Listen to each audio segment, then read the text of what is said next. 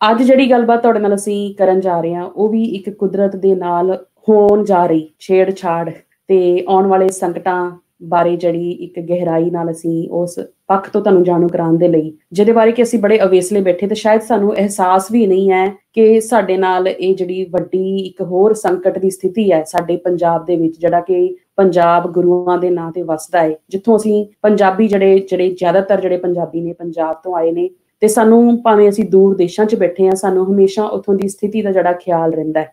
ਸੋ ਪੰਜਾਬ ਦੇ ਵਿੱਚ ਜਿਹੜੀ ਰੀਸੈਂਟਲੀ ਜਿਹੜੀ ਇੱਕ ਵੱਡੀ ਸਮੱਸਿਆ ਆਉਣ ਵਾਲੀ ਹੈ ਸ਼ਾਇਦ ਤੇ ਜੋ ਇਸ ਵਕਤ ਗੰਭੀਰ ਮਸਲਾ ਚੱਲ ਰਿਹਾ ਹੈ, ਉਹ ਹੈ ਕਿ ਪੰਜਾਬ ਸਰਕਾਰ ਨੇ ਬੀਤੇ ਦਿਨਾਂ ਦੇ ਵਿੱਚ ਇੱਕ ਵੱਡੀ ਅਨਾਉਂਸਮੈਂਟ ਕੀਤੀ ਹੈ ਕਿ ਉਹ ਉਹਨਾਂ ਨੇ ਇੱਕ ਫੈਸਲਾ ਲਿਆ ਹੈ ਕਿ ਲੁਧਿਆਣੇ ਦੇ ਵਿੱਚ ਰਾਹੋਂ ਰੋਡ ਜਿਹੜਾ ਹੈਗਾ ਉਹਦੇ ਉੱਪਰ 4000 ਏਕੜ ਦੇ ਵਿੱਚ ਫੈਲੇ ਹੋਏ ਮੱਤੇਵਾੜਾ ਦੇ ਜੰਗਲ।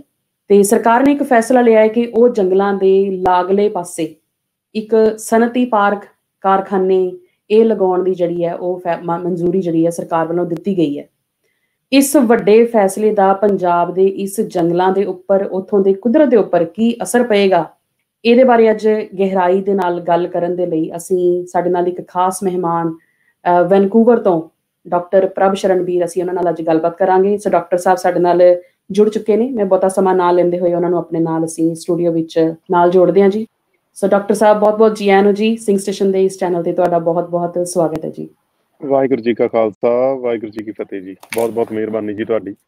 ਸੋ ਬਹੁਤ-ਬਹੁਤ ਤੁਹਾਡਾ ਧੰਨਵਾਦ ਹੈ ਜੀ ਕਿ ਤੁਸੀਂ ਸਾਡੇ ਨਾਲ ਇਸ ਟਾਕ ਸ਼ੋ ਦੇ ਵਿੱਚ ਟਾਈਮ ਕੱਢਿਆ। ਤੁਸੀਂ ਸਮਾਂ ਕੱਢਿਆ ਤੁਸੀਂ ਇੰਨੇ ਬਿਜ਼ੀ ਰਹਿੰਦੇ ਹੋ ਤੇ ਤੁਸੀਂ ਸਾਨੂੰ ਦੱਸਿਆ ਕਿ ਤੁਸੀਂ ਲਾਈਵ ਸ਼ੋ ਦੇ ਵਿੱਚ ਵੀ ਬਹੁਤ ਘੱਟ ਜਾਂਦੇ ਹੋ ਬਟ ਤੁਸੀਂ ਸਾਡੀ ਜਿਹੜੀ ਰਿਕੁਐਸਟ ਹੈ ਉਹ ਕਬੂਲ ਕੀਤੀ ਤੇ ਇਸ ਜਿਹੜਾ ਬਹੁਤ ਹੀ ਜਿਹੜਾ ਇਹ ਮੁੱਦਾ ਜਿਹੜਾ ਵਿਚਾਰਨ ਵਾਲਾ ਹੈ ਉਹ ਅੱਜ ਦੇ ਬਾਰੇ ਤੁਸੀਂ ਜਿਹੜੀ ਗੱਲਬਾਤ ਕਰਨ ਲਈ ਸਮਾਂ ਕੱਢਿਆ ਤੇ ਉਹਦੇ ਲਈ ਸਾਡੇ ਸਾਰਿਆਂ ਵੱਲੋਂ ਬਹੁਤ-ਬਹੁਤ ਧੰਨਵਾਦ ਹੈ ਤੁਹਾਡਾ। ਸੋ ਸਭ ਤੋਂ ਮਾਣ ਦੀ ਗੱਲ ਹੈ ਜੀ ਤੁਹਾਡੇ ਨਾਲ ਗੱਲਬਾਤ ਕਰਨੀ ਮਿਹਰਬਾਨੀ ਬਹੁਤ-ਬਹੁਤ ਧੰਨਵਾਦ ਡਾਕਟਰ ਸਾਹਿਬ। ਸੋ ਸਭ ਤੋਂ ਪਹਿਲਾਂ ਥੋੜਾ ਜਿਹਾ ਸਾਨੂੰ ਆਪਣੇ ਬਾਰੇ ਜਰੂਰ ਦੱਸੋ ਤੁਸੀਂ ਕਿ ਤੁਸੀਂ ਵੈਨਕੂਵਰ ਦੇ ਵਿੱਚ ਕੀ ਕਰਦੇ ਹੋ ਤੇ ਥੋੜੀ ਆਪਣੀ ਬੈਕਗ੍ਰਾਉਂਡ ਬਾਰੇ।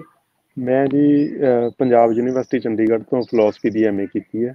ਤੇ ਉਸ ਤੋਂ ਬਾਅਦ ਮੈਂ university of British Columbia Vancouver Canada ਦੇ ਵਿੱਚ ਇੱਥੋਂ ਇੰਟਰਡਿਸਪਲਿਨਰੀ ਸਟੱਡੀਜ਼ ਦੀ ਪੀਐਚਡੀ ਕੀਤੀ ਹੈ ਸੋ ਮੇਰੀ ਜਿਹੜੀ ਪੀਐਚਡੀ ਹੈ ਉਹਦਾ ਵੀ ਸਬੰਧ ਕੁਦਰਤ ਨਾਲ ਹੈਗਾ ਕਿਉਂਕਿ ਮੈਂ ਇਹ ਗੱਲ ਕਰਨ ਦੀ ਕੋਸ਼ਿਸ਼ ਕੀਤੀ ਹੈ ਕਿ ਟੈਕਨੋਲੋਜੀ ਦੇ ਜ਼ਮਾਨੇ ਦੇ ਵਿੱਚ ਅਸੀਂ ਰਹਿ ਰਹੇ ਹਾਂ ਤੇ ਇਹ ਟੈਕਨੋਲੋਜੀ ਨੇ ਕੁਦਰਤ ਨਾਲ ਜੋ ਕੁਝ ਕੀਤਾ ਉਹ ਤੇ ਜਿਹੜਾ ਉਜਾੜਾ ਕੀਤਾ ਕੁਦਰਤ ਦਾ ਟੈਕਨੋਲੋਜੀ ਜੀ। ਕੁਦਰਤ ਨੂੰ ਬਚਾਉਣ ਦੇ ਵਿੱਚ ਸਿੱਖ ਸਪਿਰਚੁਅਲਿਟੀ ਗੁਰਬਾਣੀ ਕੀ ਰੋਲ ਅਦਾ ਕਰ ਸਕਦੀ ਹੈ? ਸੋ ਇਹਦੇ ਬਾਰੇ ਮੈਂ ਹੁਣ ਹਾਲ ਹੀ ਵਿੱਚ ਥੀਸਿਸ ਜਿਹੜਾ ਉਹ ਲਿਖ ਕੇ ਹਟਿਆ। ਜੇ। ਮੇਰੀ ਖੋਜ ਹੈ ਤੇ ਅੱਜ ਕੱਲ ਮੈਂ ਯੂਨੀਵਰਸਿਟੀ ਆਫ ਬ੍ਰਿਟਿਸ਼ ਕੋਲੰਬੀਆ ਦੇ ਵਿੱਚ ਸੋਸ਼ੀਓਲੋਜੀ ਪੜ੍ਹਾ ਰਿਹਾ। ਮੈਂ ਇਹ ਕਹਿਣਾ ਚਾਹਣਾ ਵੀ ਮੈਂ ਕੁਦਰਤ ਨਾਲ ਮੈਨੂੰ ਵਾਕਈ ਬਹੁਤ ਪਿਆਰ ਹੈ। ਮੈਂ ਆਮ ਕਰਕੇ ਜਿਹੜਾ ਮੇਰਾ ਸ਼ੌਕ ਹੈ ਫੋਟੋਗ੍ਰਾਫੀ ਕਰਨਾ ਮੈਂ ਕੁਦਰਤੀ ਇਲਾਕਿਆਂ ਦੇ ਵਿੱਚ ਜੰਗਲਾਂ ਦੇ ਵਿੱਚ ਪਹਾੜਾਂ ਲੇਕ ਝਰਨੇ ਉਹਨਾਂ ਦੀ ਜਿਹੜੀ ਹੈ ਫੋਟੋਗ੍ਰਾਫੀ ਕਰਦਾ ਰਹਿਣਾ ਤੇ ਪਿਛਲੇ ਹਫ਼ਤੇ ਹੀ ਮੈਂ ਇੱਕ ਨਵਾਂ ਸ਼ੌਕ ਹੈ ਜਿਹੜਾ ਉਹ ਸ਼ੁਰੂ ਕੀਤਾ ਉਹ ਹੈਗਾ ਪੰਛੀਆਂ ਦਾ। ਕਿ ਪੰਛੀ ਬਰਡਿੰਗ ਹੈ ਜਿਹੜੀ ਪੰਛੀ ਦੇਖਣੇ ਉਹਨਾਂ ਦੀਆਂ ਫੋਟੋਆਂ ਖਿੱਚਣੀਆਂ ਉਹ ਮੈਂ ਕੰਮ ਹਜੇ ਸ਼ੁਰੂ ਹੀ ਕੀਤਾ। ਸੋ ਮੈਂ ਕੱਲ ਥੋੜੀਆਂ ਜਿਹੀਆਂ ਫੋਟੋਆਂ ਖਿੱਚੀਆਂ ਵੀ ਐ ਸੋ ਇੱਥੇ ਕਾਫੀ ਵੈਨਕੂਵਰ ਦੇ ਵਿੱਚ ਬਹੁਤ ਵਧੀਆ ਮਾਹੌਲ ਆ। ਬਹੁਤ ਕੁਦਰਤੀ ਵਾਤਾਵਰਨ ਹੈ ਤੇ ਇਸ ਕਰਕੇ ਮੈਨੂੰ ਬਹੁਤ ਖੁਸ਼ੀ ਹੋ ਰਹੀ ਹੈ ਇਹਦੇ ਬਾਰੇ ਗੱਲਬਾਤ ਕਰਕੇ। ਬਿਲਕੁਲ। ਅਸੀਂ ਤੁਹਾਡਾ ਕੁਦਰਤ ਨਾਲ ਜਿਹੜਾ ਪਿਆਰ ਆ, ਉਹ ਦੇਖ ਵੀ ਸਕਦੇ ਹਾਂ ਕਿ ਤੁਸੀਂ ਖਾਸ ਜਿਹੜੀ ਜਗ੍ਹਾ ਚੁਣੀ ਹੈ, ਇਸ ਇੰਟਰਵਿਊ ਕਰਨ ਦੇ ਲਈ, ਉਹ ਤੋਂ ਵੀ ਬਹੁਤ ਵਧੀਆ ਜਿਹੜਾ ਇੱਕ ਮਾਹੌਲ ਸਿਰਜਿਆ ਜਾ ਰਿਹਾ ਹੈ। ਤੇ ਨਾਲ ਹੀ ਮੈਂ ਤੁਹਾਡਾ ਪ੍ਰੋਫਾਈਲ ਵੀ ਦੇਖਿਆ ਸੀ, ਤੁਸੀਂ ਰੀਸੈਂਟਲੀ ਜਿਹੜੀ ਫੋਟੋਗ੍ਰਾਫੀ ਕੀਤੀ ਹੈ, ਬਹੁਤ ਬਾਕਮਾਲ ਸੀ। ਸੋ ਇਹ ਜਿਹੜੀ ਇਹ ਭਾਵਨਾਵਾਂ ਜਿਹੜੀਆਂ ਜਦੋਂ ਕਹਿੰਦੇ ਨਾ ਕਿਸੇ ਚੀਜ਼ ਨਾਲ ਪਿਆਰ ਹੁੰਦਾ ਤੇ ਖੁਦ ਬਖੁਦ ਸਾਡੇ ਜਿਹੜੇ ਸ਼ੌਂਕ ਨੇ, ਉਹ ਸ਼ੌਂਕ ਵੀ ਉਸੇ ਤਰ੍ਹਾਂ ਹੀ ਜਿਹੜੇ ਵੱਧਦੇ ਫੁੱਲਦੇ ਨੇ। ਸੋ ਇੱਕ ਬੜੀ ਵੱਡੀ ਜਿਹੜੀ ਗੱਲ ਹੈ।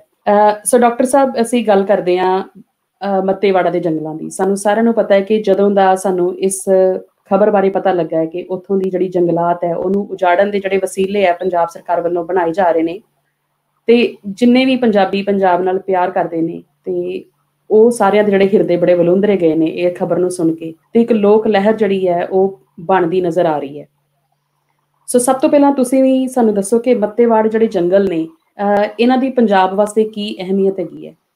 ਦੇਖੋ ਜੀ ਕਿਸੇ ਵੀ ਇਲਾਕੇ ਵਾਸਤੇ ਜੰਗਲ ਆ ਜਿਹੜੇ ਉਹ ਬਹੁਤ ਵੱਡੀ ਅਹਿਮੀਅਤ ਰੱਖਦੇ ਆ ਜੰਗਲਾਂ ਨੂੰ ਇਲਾਕੇ ਦੇ ਫੇਫੜਿਆਂ ਦਾ ਨਾਮ ਦਿੱਤਾ ਜਾਂਦਾ ਜਿਵੇਂ ਹੁਣ ਅੱਜ ਕੱਲ ਜਦੋਂ ਦੀ ਇਹ ਬਹਿਸ ਸ਼ੁਰੂ ਹੋਈ ਆ ਉਦੋਂ ਦਾ ਇਹ ਕਿਹਾ ਜਾ ਰਿਹਾ ਕਿ ਲੁਧਿਆਣਾ ਸ਼ਹਿਰ ਜਿਹੜਾ ਕਿ ਦੁਨੀਆ ਦੇ ਸਭ ਤੋਂ ਵੱਧ ਪ੍ਰਦੂਸ਼ਿਤ ਸ਼ਹਿਰਾਂ ਦੇ ਵਿੱਚੋਂ ਇੱਕ ਹੈ ਉਹਦੇ ਫੇਫੜਿਆਂ ਦਾ ਕੰਮ ਕਰਦੇ ਆ ਮੱਤੇਵਾੜਾ ਜੰਗਲ। ਜੀ ਤੇ ਇਸੇ ਤਰ੍ਹਾਂ ਹੀ ਵੱਡੇ ਸ਼ਹਿਰ ਆ ਜਿਹੜੇ ਜਿਹੜੇ ਸਨਤੀ ਸ਼ਹਿਰ ਆ ਖਾਸ ਕਰਕੇ ਉਹਨਾਂ ਦੇ ਆਲੇ ਦੁਆਲੇ ਦੁਨੀਆ ਭਰ ਦੇ ਵਿੱਚ ਸਰਕਾਰਾਂ ਵੱਲੋਂ ਵੱਡੇ ਜੰਗਲ ਆ ਜਿਹੜੇ ਉਹ ਲਗਾਏ ਜਾਂਦੇ ਆ ਜਿਹੜੇ ਪਹਿਲਾਂ ਦੇ ਜੰਗਲ ਲੱਗੇ ਵੀ ਹੋਣ ਉਹਨਾਂ ਨੂੰ। ਬਚਾ ਕੇ ਰੱਖਿਆ ਜਾਂਦਾ।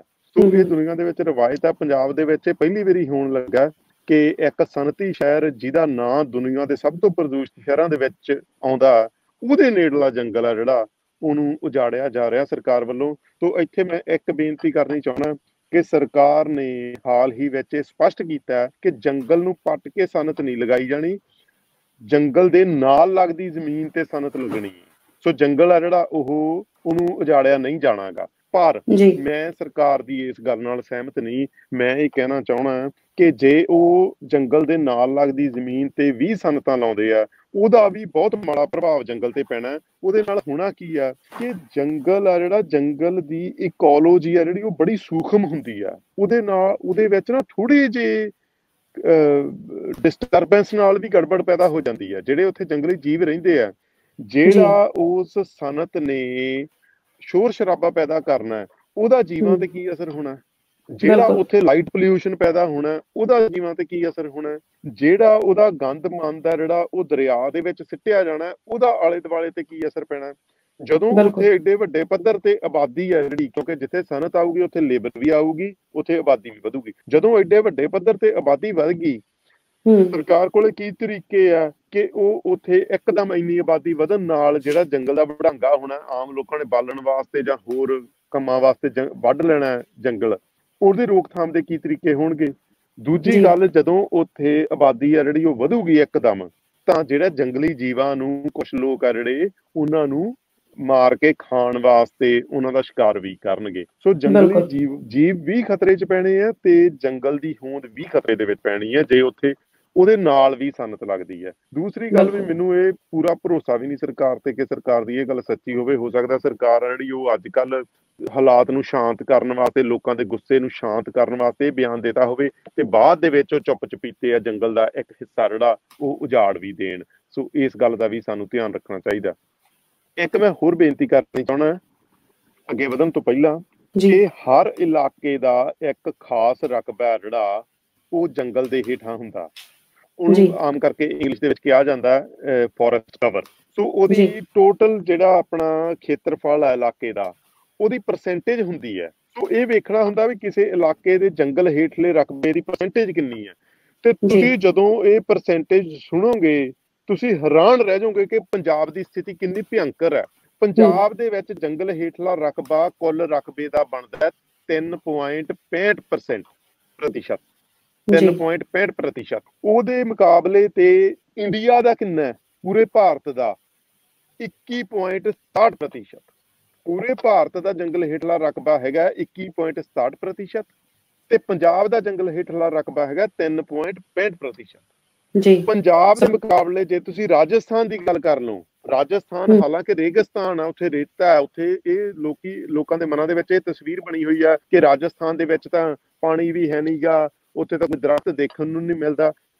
ਰਾਜਸਥਾਨ ਦੇ ਵਿੱਚ ਜੰਗਲ ਹੇਠਲਾ ਰਕਬਾ 4.84% ਹੈ। ਪੰਜਾਬ ਨਾਲੋਂ ਕਿਤੇ ਵੱਧ ਹੈ 4.84% ਰਾਜਸਥਾਨ ਦੇ ਜੇ ਤੁਸੀਂ ਉਦੈਪੁਰ ਵਾਲੇ ਇਲਾਕੇ ਵੱਲ ਵੱਲ ਜਾਓ ਤਾਂ ਪੂਰਾ ਹਰਿਆ ਭਰਿਆ ਜੰਗਲ ਹੀ ਜੰਗਲ ਉੱਥੇ ਤੁਹਾਨੂੰ ਦਿਸੂਗਾ। ਰਣਥੰਬੋਰ ਜੰਗਲ ਹੈ ਉਹ ਵੀ ਬਹੁਤ ਪ੍ਰਸਿੱਧ ਹੈ। ਹੋਰ ਹੈਰਾਨੀ ਦੀ ਗੱਲ ਸੁਣੋ। ਦੁਨੀਆ ਦੇ ਸਭ ਤੋਂ ਵੱਧ ਪ੍ਰਦੂਸ਼ਿਤ ਸ਼ਹਿਰਾਂ ਦੇ ਵਿੱਚੋਂ ਇੱਕ ਸ਼ਹਿਰ ਹੈ ਭਾਰਤ ਦੀ ਰਾਜਧਾਨੀ ਦਿੱਲੀ। ਜੀ। ਦਿੱਲੀ ਦਾ ਜੰਗਲ ਹੇਠਲਾ ਰਕਬਾ 12.97% ਹੈ। ਪੰਜਾਬ ਤੋਂ 3-4 ਗੁਣਾ ਜ਼ਿਆਦਾ। 12.97% ਦਿੱਲੀ ਦਾ ਰਕਬਾ ਤੇ 3.65% ਹੈ ਜਿਹੜਾ ਉਹ ਪੰਜਾਬ ਦਾ ਰਕਬਾ। ਉਹਦੇ ਮੁਕਾਬਲੇ ਇੱਥੇ ਕੈਨੇਡਾ ਦੇ ਵਿੱਚ ਬ੍ਰਿਟਿਸ਼ ਕੋਲੰਬੀਆ ਸਟੇਟ ਜਿੱਥੇ ਮੈਂ ਰਹਿਣਾ ਇਹਦਾ ਰਕਬਾ ਹੈਗਾ 60% ਤੋਂ ਉੱਤੇ। ਕੀ ਬਾਤ ਹੈ ਜੀ। 60% ਤੋਂ ਉੱਤੇ। ਹੁਣ ਤੁਸੀਂ। ਦੇਖੋ ਜਿਹੜਾ ਲਿਵਿੰਗ ਸਟੈਂਡਰਡ ਆ ਜਿਹੜਾ ਆਮ ਲੋਕਾਂ ਨੂੰ ਖੁੱਲੀ ਹਵਾ ਦੇ ਵਿੱਚ ਸਾਹ ਮਿਲਣਾ ਆ ਉਹਨਾਂ ਦੀ ਸਿਹਤ ਵਾਸਤੇ ਕਿੰਨਾ ਵਧੀਆ ਹੋਣਾ ਹੈਲਥ ਸਰਵਿਸਿਜ਼ ਆ ਜਿਹੜੀਆਂ ਉਹਨਾਂ ਤੇ ਕਿੰਨਾ ਘੱਟ ਭਾਰ ਪੈਣਾ ਹੈ ਜਿੰਨਾ ਘੱਟ ਪੋਲਿਊਸ਼ਨ ਹੋਊਗਾ ਉਹਦੇ। ਕਿੰਨੇ ਜ਼ਿਆਦਾ ਇਕਨੋਮਿਕ ਫਾਇਦੇ ਵੀ ਉਹਦੇ ਬਹੁਤ ਜ਼ਿਆਦਾ ਹੁੰਦੇ ਆ ਪੋਲਿਊਸ਼ਨ ਨਾ। ਹੋਣ ਤੇ। ਕਿਉਂਕਿ ਜਿੰਨਾ ਵੱਧ ਪ੍ਰਦੂਸ਼ਣ ਹੋਊਗਾ ਉਹਨਾਂ ਵੱਧ ਲੋਕੀ ਬਿਮਾਰ ਹੋਣਗੇ ਉਹਨਾਂ ਵੱਧ ਉਹ ਦਵਾਈ ਲੈਣਗੇ ਉਹਨਾਂ ਘੱਟ ਉਹ ਕੰਮ ਕਰਨਗੇ। ਆਰਥਿਕਤਾ ਨੂੰ ਵੀ ਉਹਦਾ ਨੁਕਸਾਨ ਹੈ। ਸੋ ਸਰਕਾਰ ਜਦੋਂ ਫੈਸਲੇ ਲੈਂਦੀ ਹੈ ਉਹ ਇਹੋ ਜਿਹੀਆਂ ਗੱਲਾਂ ਜਿਹੜੀਆਂ ਉਹ ਗਿਣਤੀ ਮਿਣਤੀ ਦੇ ਵਿੱਚ ਲੈ ਕੇ ਨਹੀਂ ਆਉਂਦੀ। ਉਹ ਸਿੱਧਾ ਉਹਨਾਂ ਦਾ ਜਿਹੜੇ ਸੰਨਤੀ ਵੱਡੇ ਸੰਨਤੀ ਘਰਾਣੇ ਹੁੰਦੇ ਆ ਉਹਨਾਂ ਨਾਲ ਉਹਨਾਂ ਦਾ ਕੋਈ ਗੰਢ ਧੁੱਪ ਹੁੰਦਾ ਤੇ ਚੁੱਪ ਚਪੀਤੇ ਉਹਨਾਂ ਨੂੰ ਸਸਤੇ ਭਾਅ ਜਿੱਥੋਂ ਵੀ ਜ਼ਮੀਨ ਉਹ ਦੇ ਸਕਦੇ ਆ ਉਹ ਜ਼ਮੀਨ ਉਹਨਾਂ ਨੂੰ ਦੇ ਦਿੰਦੇ ਆ। ਚਾਹੀਦਾ ਤਾਂ ਇਹ ਹੈ ਕਿ ਜੇ ਸਰਕਾਰ ਕੋਲੇ ਜੰਗਲ ਦੇ ਨਾਲ ਲੱਗਦੀ ਜ਼ਮੀਨ ਸਰਕਾਰ ਕੋਲੇ ਹੈਗੀ ਆ ਸਰਕਾਰੀ ਜ਼ਮੀਨ ਆ ਉਹ ਤੇ ਉੱਥੇ ਵੀ ਜੰਗਲ ਲਾਇਆ ਜਾਵੇ ਉੱਥੇ ਜੰਗਲ ਕਿਉਂ ਨਹੀਂ ਲਾਇਆ? ਫਿਰ ਤਾਂ ਉੱਥੇ ਵੀ ਜੰਗਲ ਲੱਗਣਾ ਚਾਹੀਦਾ। ਸਰਕਾਰੀ ਜ਼ਮੀਨ ਜਿੰਨੀ ਵੀ ਵਿਹਲੀ ਪਈ ਆ ਉਹਦੇ ਤੇ ਜੰਗਲ ਲੱਗਣਾ ਚਾਹੀਦਾ। ਸੋ ਇਸ ਕਰਕੇ ਮੇਰੀ ਬੇਨਤੀ ਹੈ ਕਿ ਪੰਜਾਬ ਦਾ ਜੰਗਲ ਹੇਠਲਾ ਰਕਬਾ ਬਹੁਤ ਹੀ ਘੱਟ ਹੈ 3.65% ਦੁਨੀਆ ਦੇ ਵਿੱਚ ਬਹੁਤ ਥੋੜੇ ਜਗ੍ਹਾ ਹੋਣਗੇ ਜਿੱਥੇ ਇੰਨਾ ਘੱਟ ਜੰਗਲ ਹੇਠਲਾ ਰਕਬਾ ਹੋਊਗਾ। ਸੋ ਇਸ ਕਰਕੇ ਇਹ ਜੰਗਲ ਦਾ ਇੱਕ ਦਰਖਤ ਵੀ ਨਹੀਂ ਵੱਢਿਆ ਜਾਣਾ ਚਾਹੀਦਾ ਨਾ ਹੀ ਇਹਦੇ ਨੇੜੇ ਤੇੜੇ ਘੱਟੋ ਘੱਟ 20-25 ਕਿਲੋਮੀਟਰ ਦੇ ਘੇਰੇ ਦੇ ਵਿੱਚ ਕੋਈ ਸਨਤ ਲੱਗਣੀ ਚਾਹੀਦੀ ਹੈ। ਬਿਲਕੁਲ ਤੁਸੀਂ ਬਹੁਤ ਹੀ ਹੈਰਾਨੀਜਨਕ ਜਿਹੜੇ ਤੱਥ ਦੱਸੇ ਨੇ ਇਹਦੇ ਬਾਰੇ। ਕਿ ਸਾਨੂੰ ਵੀ ਨਹੀਂ ਪਤਾ ਹੈਗਾ ਕਿ ਦੇਖੋ ਇਹ ਰੇਗਿਸਤਾਨ ਜਿਹੜਾ ਰਾਜਸਥਾਨ ਉਸ ਲੋਕੀ ਸਮਝਦੇ ਨੇ ਕਿ ਉਹ ਰੇਗਿਸਤਾਨ ਹੈ ਤੇ ਉੱਥੋਂ ਦਾ ਤੁਸੀਂ ਦੱਸਿਆ ਕਿ ਉੱਥੋਂ ਦੀ ਜਿਹੜੀ ਜੰਗਲਾਤ ਦੀ ਜਿਹੜੀ ਪਰਸੈਂਟੇਜ ਹੈ ਉਹ ਪੰਜਾਬ ਨਾਲੋਂ ਜ਼ਿਆਦਾ ਹੈ। ਤਾਂ ਇਹ ਇੱਕ ਆਪਣੇ ਆਪ ਹੀ ਹੈਰਾਨੀਜਨਕ ਜਿਹੜੇ ਤੱਥ ਨੇ ਤੇ ਲੋਕਾਂ ਨੂੰ ਪਤਾ ਵੀ ਨਹੀਂ ਹੈ ਅਵੇਅਰਨੈਸ ਜਿਹੜੀ ਹੈ ਬਹੁਤ ਘੱਟ ਹੈ ਇਹਨਾਂ ਬਾਰੇ। ਸੋ ਆਈ ਥਿੰਕ ਕਿ ਇਹ ਆਮ ਲੋਕਾਂ ਨੂੰ ਵੀ ਇਹ ਸਮਝਣ ਦੀ ਲੋੜ ਹੈਗੀ ਹੈ ਸਰਕਾਰ ਨੂੰ ਤੇ ਸਮਝਣਾ ਹੀ ਚਾਹੀਦਾ ਹੈ ਕਿ ਪਹਿਲਾਂ ਹੀ ਪੰਜਾਬ ਦਾ ਜਿਹੜਾ ਅਸੀਂ ਹੈ ਹਰਾ ਭਰਾ ਜਿਹਨੂੰ ਕਿਹਾ ਜਾਂਦਾ ਹੈ ਤੇ ਉਹ ਸਾਰਾ ਅਸੀਂ ਮਿਟਾ ਚੁੱਕੇ ਹਾਂ ਜੰਗਲਾਤ ਤੇ ਘੱਟੋ ਘੱਟ ਬਚਦੇ ਖੁਰਦੇ ਨੂੰ ਅਸੀਂ ਇਹਨੂੰ ਵੀ ਬਚਾ ਕੇ ਰੱਖੀਏ। ਸੋ ਬਹੁਤ ਬਹੁਤ ਧੰਨਵਾਦ ਤੁਹਾਡਾ ਡਾਕਟਰ ਸਾਹਿਬ, ਬੜੇ ਵਧੀਆ ਤੁਸੀਂ ਜਿਹੜੇ ਆ ਤੱਥ ਜਿਹੜੇ ਸਾਹਮਣੇ ਲਿਆਂਦੇ ਨੇ। ਇਹਦੇ ਨਾਲ ਹੀ ਜੇ ਅਸੀਂ ਗੱਲ ਕਰੀਏ ਕਿ ਮੱਤੇਵਾੜਾ ਜੰਗਲਾਂ ਦੀ, ਜੰਗਲਾਂ ਦੇ ਬਾਰੇ ਜਾਣਕਾਰੀ। ਜੇ ਸੱਚਾਈ ਦਸੀਏ ਤੇ ਇੱਥੇ ਰਹਿੰਦਿਆਂ ਹੋਇਆਂ ਮਤਲਬ ਆਸਟ੍ਰੇਲੀਆ ਵਿੱਚ ਸਾਨੂੰ ਵੀ ਮਤਲਬ 14-15 ਸਾਲ ਹੋ ਚੁੱਕੇ ਨੇ। ਤੇ ਮਤਲਬ ਮੈਂ ਵੀ ਜੇ ਆਪਣੇ ਪਾਸਟ ਬਾਰੇ ਦੇਖਾਂ, ਮੈਂ ਕਦੀ ਨਹੀਂ ਸੁਣਿਆ ਕਿ ਮੱਤੇਵਾੜਾ ਜੰਗਲ ਕੋਈ ਲੁਧਿਆਣੇ ਦੇ ਵਿੱਚ ਹੈਗਾ। ਜਦੋਂ ਅਸੀਂ ਇਹਨਾਂ ਬਾਹਰਲੇ ਦੇਸ਼ਾਂ 'ਚ ਰਹਿੰਦੇ ਆ ਤੇ ਅਸੀਂ ਦੇਖੋ ਆਮ ਹੀ ਜਿਹੜੇ ਕੋਈ ਟੂਰਿਸਟ ਸਪਾਟ ਹੁੰਦੇ ਆ ਜੰਗਲ ਹੁੰਦੇ ਆ ਸਾਰਿਆਂ ਬਾਰੇ ਇੱਕ ਹਿਸਟਰੀ ਦੇ ਵਿੱਚ ਕਿਤੇ ਨਾ ਕਿਤੇ ਕਿਤਾਬਾਂ ਦੇ ਵਿੱਚ ਵੀ ਪੜ੍ਹਦੇ ਆ ਤੇ ਲੋਕਾਂ ਨੂੰ ਉਹ ਟੂਰਿਸਟ ਸਪਾਟ ਜਿਹੜਾ ਉਹ ਜਾਇਆ ਜਾਂਦਾ ਹੈ। ਤੁਹਾਨੂੰ ਕੀ ਲੱਗਦਾ ਕਿ ਪੰਜਾਬ ਦੀ ਸਰਕਾਰ ਇਹ ਜਾਣਬੁੱਝ ਕੇ ਇਹੋ ਜੀ ਕੋਈ ਉਹਨਾਂ ਨੇ ਆਪਣਾ ਟੂਰਿਜ਼ਮ ਡਿਵੈਲਪ ਨਹੀਂ ਕੀਤਾ ਕਿ ਲੋਕਾਂ ਤੱਕ ਇਹ ਜਾਣਕਾਰੀ ਨਹੀਂ ਪਹੁੰਚ ਸਕੀ ਕਿ ਪੰਜਾਬ ਦੇ ਕੋਲ ਕੋਈ ਏਡੀ ਵੱਡੀ ਤਦਾਦ ਦੇ ਵਿੱਚ 4000 ਏਕੜ ਦੇ ਵਿੱਚ ਫੈਲਿਆ ਇੰਨਾ ਸੋਹਣਾ ਜੰਗਲ ਹੈਗਾ ਕਿ ਇੱਥੇ ਕਿਉਂ ਨਹੀਂ ਸਕੂਲਾਂ ਦੇ ਬੱਚਿਆਂ ਨੂੰ ਲੈ ਕੇ ਜਾਇਆ ਜਾਂਦਾ ਜਾਂ ਇਹੋ ਜਿਹੇ ਟੂਰ ਜਿਹੜੇ ਲਗਵਾਏ ਜਾਂਦੇ? ਕਿਉਂ ਮਤਲਬ ਓਲੇ ਰੱਖਿਆ ਜਾਂਦਾ ਹੈ ਸਾਰਾ ਕੁਝ ਹਾਂਜੀ ਦੇਖੋ ਇਹ ਜਾਂ ਤਾਂ ਜਾਣਬੁੱਝ ਕੇ ਹੋ ਸਕਦਾ ਜਾਂ ਅਵੇਸਲਾਪਣ ਹੋ ਸਕਦਾ। ਸਰਕਾਰ ਦੀ ਨਲਾਇਕੀ ਹੋ ਸਕਦੀ ਹੈ। ਸੋ ਦੋਵੇਂ ਹੀ ਗੱਲਾਂ ਗਲਤ ਨੇ। ਜਿਹੜੀ ਪਹਿਲ ਦੇ ਆਧਾਰ ਤੇ ਕੰਮ ਇਹ ਹੋਣਾ ਚਾਹੀਦਾ ਇਸ ਸੰਘਰਸ਼ ਨੂੰ ਮੱਤੇਵਾੜਾ ਜੰਗਲ ਤੱਕ ਸਾਨੂੰ ਸੀਮਿਤ ਕਰਕੇ ਨਹੀਂ ਵੇਖਣਾ ਚਾਹੀਦਾ। ਹੋਣਾ ਇਹ ਚਾਹੀਦਾ ਕਿ ਪੰਜਾਬ ਦੇ ਵਿੱਚ ਜਿੰਨੇ ਵੀ ਜੰਗਲ ਹੈ ਉਹਨਾਂ ਦੀ ਇੱਕ ਸੂਚੀ ਤਿਆਰ ਹੋਣੀ ਚਾਹੀਦੀ ਹੈ। ਉਹ ਸੂਚੀ ਪੰਜਾਬ ਸਰਕਾਰ ਆ ਜਿਹੜੀ ਉਹ ਕਿਸੇ ਵੈਬਸਾਈਟ ਦੇ ਉੱਤੇ ਉਪਲਬਧ ਕਰਾਵੇ। ਉੱਥੇ ਬਕਾਇਦਾ ਜਿਹੜਾ ਉਹ ਸਟਾਫ ਰੱਖਿਆ ਜਾਣਾ ਚਾਹੀਦਾ ਤੇ ਉਹ ਸਟਾਫ ਜਿਹੜਾ ਉਹ ਆਉਣ ਵਾਲੇ ਲੋਕਾਂ ਨੂੰ ਦੀ ਨੂੰ ਸਹਾਇਤਾ ਕਰੇ ਕਿ ਉਹਨਾਂ ਨੂੰ ਦੱਸੇ ਉਹਨਾਂ ਨੂੰ ਜਿਹੜੇ ਆ ਬ੍ਰੋਸ਼ਰ ਜਿਹੜੇ ਉਹ ਛਪਵਾ ਕੇ ਉੱਥੇ ਰੱਖੇ ਜਾਣ। ਤੇ ਆਨਲਾਈਨ ਉਹਨੂੰ ਐਡਵਰਟਾਈਜ਼ ਕੀਤਾ ਜਾਵੇ। ਹੁਣ ਦੇਖੋ ਤੇ ਜਿਵੇਂ ਮੱਤੇਵਾੜਾ ਜੰਗਲ ਦੀਆਂ ਜਿਹੜੀਆਂ ਤਸਵੀਰਾਂ ਆਈਆਂ ਪਿਛਲੇ ਕੁਝ ਦਿਨਾਂ ਦੇ ਵਿੱਚ, ਉਹਨਾਂ ਤਸਵੀਰਾਂ ਤੋਂ ਸਪਸ਼ਟ ਪਤਾ ਲੱਗਦਾ ਵੀ ਉੱਥੇ ਬਹੁਤ ਵੱਡੀ ਗਿਣਤੀ ਦੇ ਵਿੱਚ ਪੰਛੀ ਆ ਜਿਹੜੇ ਉਹ ਆ ਕੇ ਰਹਿੰਦੇ ਆ। ਹੁਣ ਜਿਹੜੇ ਪੰਛੀ ਆ, ਇਹ ਬਹੁਤ ਵੱਡਾ ਇੱਕ ਟੂਰਿਜ਼ਮ ਖਿੱਚਣ ਦਾ ਤਰੀਕਾ ਆ। ਲੋਕੀ ਦੂਰੋਂ ਦੂਰੋਂ ਜਾ ਕੇ ਜਿਵੇਂ ਆਸਟ੍ਰੇਲੀਆ ਦੇ ਵਿੱਚ ਵੀ ਬਹੁਤ ਤਰ੍ਹਾਂ ਦੇ ਪੰਛੀ ਹੈਗੇ ਆ। ਤੇ ਉਹਨਾਂ ਪੰਛੀਆਂ ਨੂੰ ਵੇਖਣ ਵਾਸਤੇ ਲੋਕੀ ਦੂਰੋਂ ਹੋਰਨਾਂ ਮੁਲਕਾਂ ਤੋਂ ਆਉਂਦੇ ਆ। ਇੱਥੇ ਆਸਟ੍ਰੇਲੀਆ ਦੇ ਨੇੜੇ ਇੱਕ ਹੋਰ ਹੈਗਾ ਟਾਪੂ ਆ, ਨਿਊ ਗਿਨੀ। ਉੱਥੇ ਬਹੁਤ ਜ਼ਿਆਦਾ ਤਰ੍ਹਾਂ ਤਰ੍ਹਾਂ ਦੇ ਜਿਹੜੇ ਪੰਛੀ ਰਹਿੰਦੇ ਆ ਤੇ ਉੱਥੇ ਲੋਕੀ ਪੰਛੀਆਂ ਨੂੰ ਵੇਖਣ ਜਾਂਦੇ ਆ। ਪੰਜਾਬ ਦੇ ਵਿੱਚ ਵੀ ਹਰੀਕੇ ਪੱਤਣ ਦੂਰੋਂ ਦੂਰੋਂ ਪੰਛੀ ਆਉਂਦੇ ਆ। ਕਿ ਤੌਰ ਤੇ ਵੀ ਉੱਥੇ ਪੰਛੀ ਰਹਿੰਦੇ ਆ। ਮੱਤੇਵਾੜਾ ਜੰਗਲ ਦੇ ਵਿੱਚ ਵੀ ਪੰਛੀ ਰਹਿੰਦੇ ਆ। ਅਨੰਦਪੁਰ ਸਾਹਿਬ ਦੇ ਇਲਾਕੇ ਦੇ ਵਿੱਚ ਵੀ ਪੰਛੀ ਰਹਿੰਦੇ ਆ। ਜੰਗਲ ਬਹੁਤ ਵੱਡੇ ਆ। ਸੋ ਇਹੋ ਜੀਆਂ ਚੀਜ਼ਾਂ ਜਿਹੜੀਆਂ ਉਹ ਪੰਜਾਬ ਦੇ ਵਿੱਚ ਟੂਰਿਜ਼ਮ ਨੂੰ ਉਤਸ਼ਾਹਿਤ ਕਰਨ ਵਾਸਤੇ ਸੈਰ ਸਪਾਟੇ ਨੂੰ ਉਤਸ਼ਾਹਿਤ ਕਰਨ ਵਾਸਤੇ ਜਿਹੜੀਆਂ ਉਹਨਾਂ ਨੂੰ ਵਰਤਿਆ ਜਾ ਸਕਦਾ ਤੇ ਸਰਕਾਰ ਕਿਉਂ ਨਹੀਂ ਵਰਤ ਰਹੀ? ਸਰਕਾਰ ਕਿਉਂ ਉਦਯੋਗ ਲਾ ਕੇ ਹੀ ਕਮਾਈ ਕਰਨੀ ਚਾਹੁੰਦੀ ਹੈ? ਪਹਿਲੀ ਗੱਲ ਇਹ ਹੈ ਕਿ ਪੰਜਾਬ ਹੈ ਜਿਹੜਾ ਉਹ ਖੇਤੀਬਾੜੀ ਆਧਾਰਿਤ ਸੂਬਾ ਹੈ। ਉਹਦੇ ਵਿੱਚ ਵੱਡਾ ਉਦਯੋਗ ਆ ਜਿਹੜਾ ਉਹ ਲੱਗਣਾ ਹੀ ਨਹੀਂ ਚਾਹੀਦਾ। ਉਹਦੇ ਚ ਸਿਰਫ ਤੇ ਸਿਰਫ ਐਗਰੋ ਇੰਡਸਟਰੀ ਲੱਗਣੀ ਚਾਹੀਦੀ ਹੈ। ਐਗਰੋ ਇੰਡਸਟਰੀ ਹੈ ਜਿਹੜੀ ਉਹ ਪੰਜਾਬ ਦੇ ਵਿੱਚ ਘੱਟ ਲੱਗਦੀ ਹੈ ਸਗੋਂ।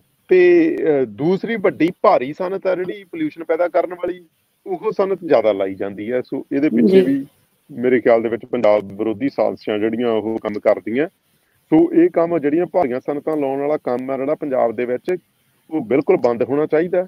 ਜੇ ਸਨਤ ਲੱਗਣੀ ਹੈ ਉਹ ਛੋਟੇ ਪੱਧਰ ਦੀ ਸਨਤ ਹੋਣੀ ਚਾਹੀਦੀ ਹੈ ਤੇ ਖੇਤੀਬਾੜੀ ਨਾਲ ਸੰਬੰਧਿਤ ਹੋਣੀ ਚਾਹੀਦੀ ਹੈ। ਬਿਲਕੁਲ ਹੋਰ ਵੀ ਬਹੁਤ ਸ਼ਹਿਰ ਨੇ ਪੰਜਾਬ ਦੇ ਵਿੱਚ ਜੇ ਪੰਜਾਬ ਦੇ ਵਿੱਚ ਲਗਾਣੀ ਵੀ ਹੈ ਜਿਹੜੇ ਪਿਛੜੇ ਹੋਏ ਇਲਾਕੇ ਨੇ ਜਿੱਥੇ ਕਿ ਨਾ ਹੀ ਕੋਈ ਜੰਗਲਾਤ ਨੇ ਤੇ ਨਾ ਹੀ ਕੋਈ ਇੰਡਸਟਰੀ ਹੈ ਉੱਥੇ ਵੀ ਲਗਾਈ ਜਾ ਸਕਦੀ ਹੈ ਬਟ ਇਹ ਕੋਈ ਸਰਕਾਰ ਦਾ ਜਾਂ ਜਿਹੜੇ ਉਦਯੋਗਪਤੀ ਨੇ ਉਹਨਾਂ ਦਾ ਕੋਈ ਖਾਸ ਕਾਰਨ ਹੈ ਕਿ ਉਹ ਇਹਨਾਂ ਜੰਗਲਾਂ ਦੇ ਲਾਗੇ ਹੀ ਲਗਾਉਣਾ ਚਾਹੁੰਦੇ ਨੇ।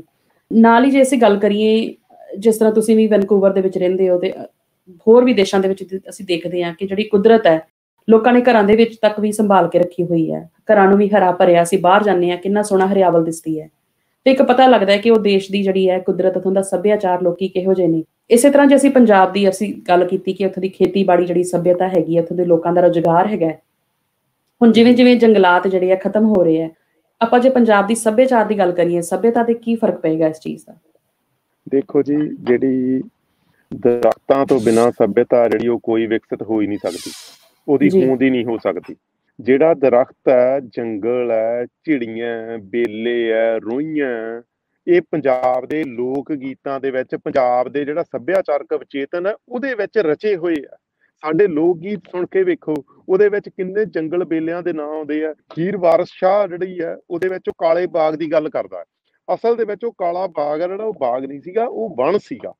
ਪੁਰਾਣੇ ਪੰਜਾਬ ਦੇ ਵਿੱਚ ਹਰ ਪਿੰਡ ਦੇ ਨਾਲ ਇੱਕ ਸੰਘਣੀ ਝਿੜੀ ਹੁੰਦੀ ਸੀ ਦਰਖਤਾਂ ਦੀ। ਸਾਡੇ ਸਾਡੇ ਇਲਾਕੇ ਦੇ ਵਿੱਚ ਉਹਨੂੰ ਝਿੜੀ ਕਹਿੰਦੇ ਆ, ਬਾਕੀ ਇਲਾਕੇ ਦੇ ਵਿੱਚ ਸ਼ਾਇਦ ਉਹਦਾ ਕੁਝ ਹੋਰ ਨਾ ਹੋਵੇ। ਬਹੁਤ ਸੰਘਣੇ ਦਰਖਤ ਹੁੰਦੇ ਸੀ। ਜਿਵੇਂ ਇੰਨੇ ਸੰਘਣੇ ਹੁੰਦੇ ਸੀਗੇ ਵੀ ਉਹਨਾਂ ਦੇ ਵਿੱਚ ਵੀ ਵੜਨਾ ਔਖਾ ਹੁੰਦਾ ਸੀਗਾ। ਨਿੱਕੇ ਹੁੰਦੇ ਅਸੀਂ ਦੇਖਦੇ ਰਹੇ ਆ ਤੇ ਉਹਨਾਂ ਸੰਘਣੀ ਝਿੜੀਆਂ ਦੇ ਵਿੱਚ ਬਹੁਤ ਤਰ੍ਹਾਂ ਦੇ ਪੰਛੀ ਤੇ ਜਾਨਵਰ ਵੀ ਕਈ ਤਰ੍ਹਾਂ ਦੇ ਰਹਿੰਦੇ ਹੁੰਦੇ ਸੀਗੇ। ਹੌਲੀ ਹੌਲੀ ਹੌਲੀ ਹੌਲੀ ਕੀ ਹੋਇਆ ਵੀ ਉਹ ਸਾਰੀਆਂ ਝਿੜੀਆਂ ਸਾਰੀਆਂ, ਸਾਰੇ ਦਰਖਤ ਆ ਜਿਹੜੇ ਉਹ ਉਹ ਅਖੌਤੀ ਵਿਕਾਸ ਦੀ ਭੇਟ ਚੜ ਗਏ ਤੇ ਹੁਣ ਉਹ ਕੁਝ ਨਹੀਂ ਉਹੋ ਜਿਹਾ ਵੇਖਣ ਨੂੰ ਮਿਲਦਾਗਾ। ਸੋ ਮੇਰੀ ਬੇਨਤੀ ਇਹ ਹੈ ਕਿ ਇੱਕ ਤਾਂ ਜਿਹੜਾ ਜੰਗਲਾਂ ਦਾ ਪੱਖ ਹੈ, ਉਹ ਵਾਤਾਵਰਣ ਨਾਲ ਸੰਬੰਧਿਤ ਹੈ, ਜਿਹਦੇ ਨਾਲ ਕੋਈ ਅਸਹਿਮਤ ਹੋ ਹੀ ਨਹੀਂ ਸਕਦਾ, ਕਿਉਂਕਿ ਇਹਦੇ ਪਿੱਛੇ ਜਿਹੜੀ ਵਿਗਿਆਨਕ ਖੋਜ ਹੈ ਜਿਹੜੀ, ਉਹ ਵੀ ਬਹੁਤ ਖੜੀ ਹੈ।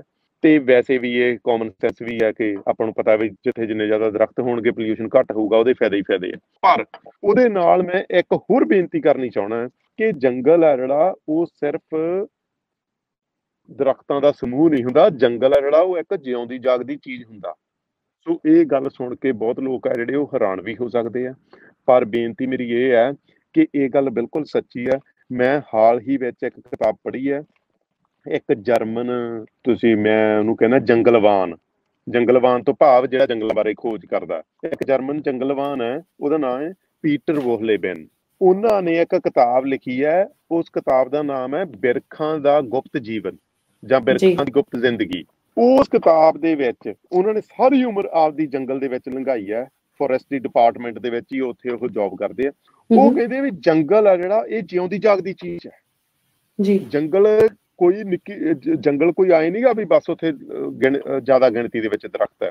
ਉਹ ਕਹਿੰਦੇ ਜੰਗਲ ਦੇ ਵਿੱਚ ਦਰਖਤ ਹੁੰਦੇ ਆ ਨਾ ਜਿਹੜੇ ਉਹਨਾਂ ਦਾ ਆਪਸ ਦੇ ਵਿੱਚ ਰਿਲੇਸ਼ਨਸ਼ਿਪ ਹੁੰਦਾ ਬਹੁਤ ਡੂੰਘਾ। ਉਹਨਾਂ ਦੀਆਂ ਆਪਸ ਦੇ ਵਿੱਚ ਦੋਸਤੀਆਂ ਵੀ ਹੁੰਦੀਆਂ। ਉਹ ਕਹਿੰਦੇ ਜੰਗਲ ਆ ਜਿਹੜਾ ਉਹਦਾ ਉਹ ਉਹਦੇ ਮੂਡ ਵੀ ਹੁੰਦੇ ਆ ਵੱਖੋ ਵੱਖਰੇ।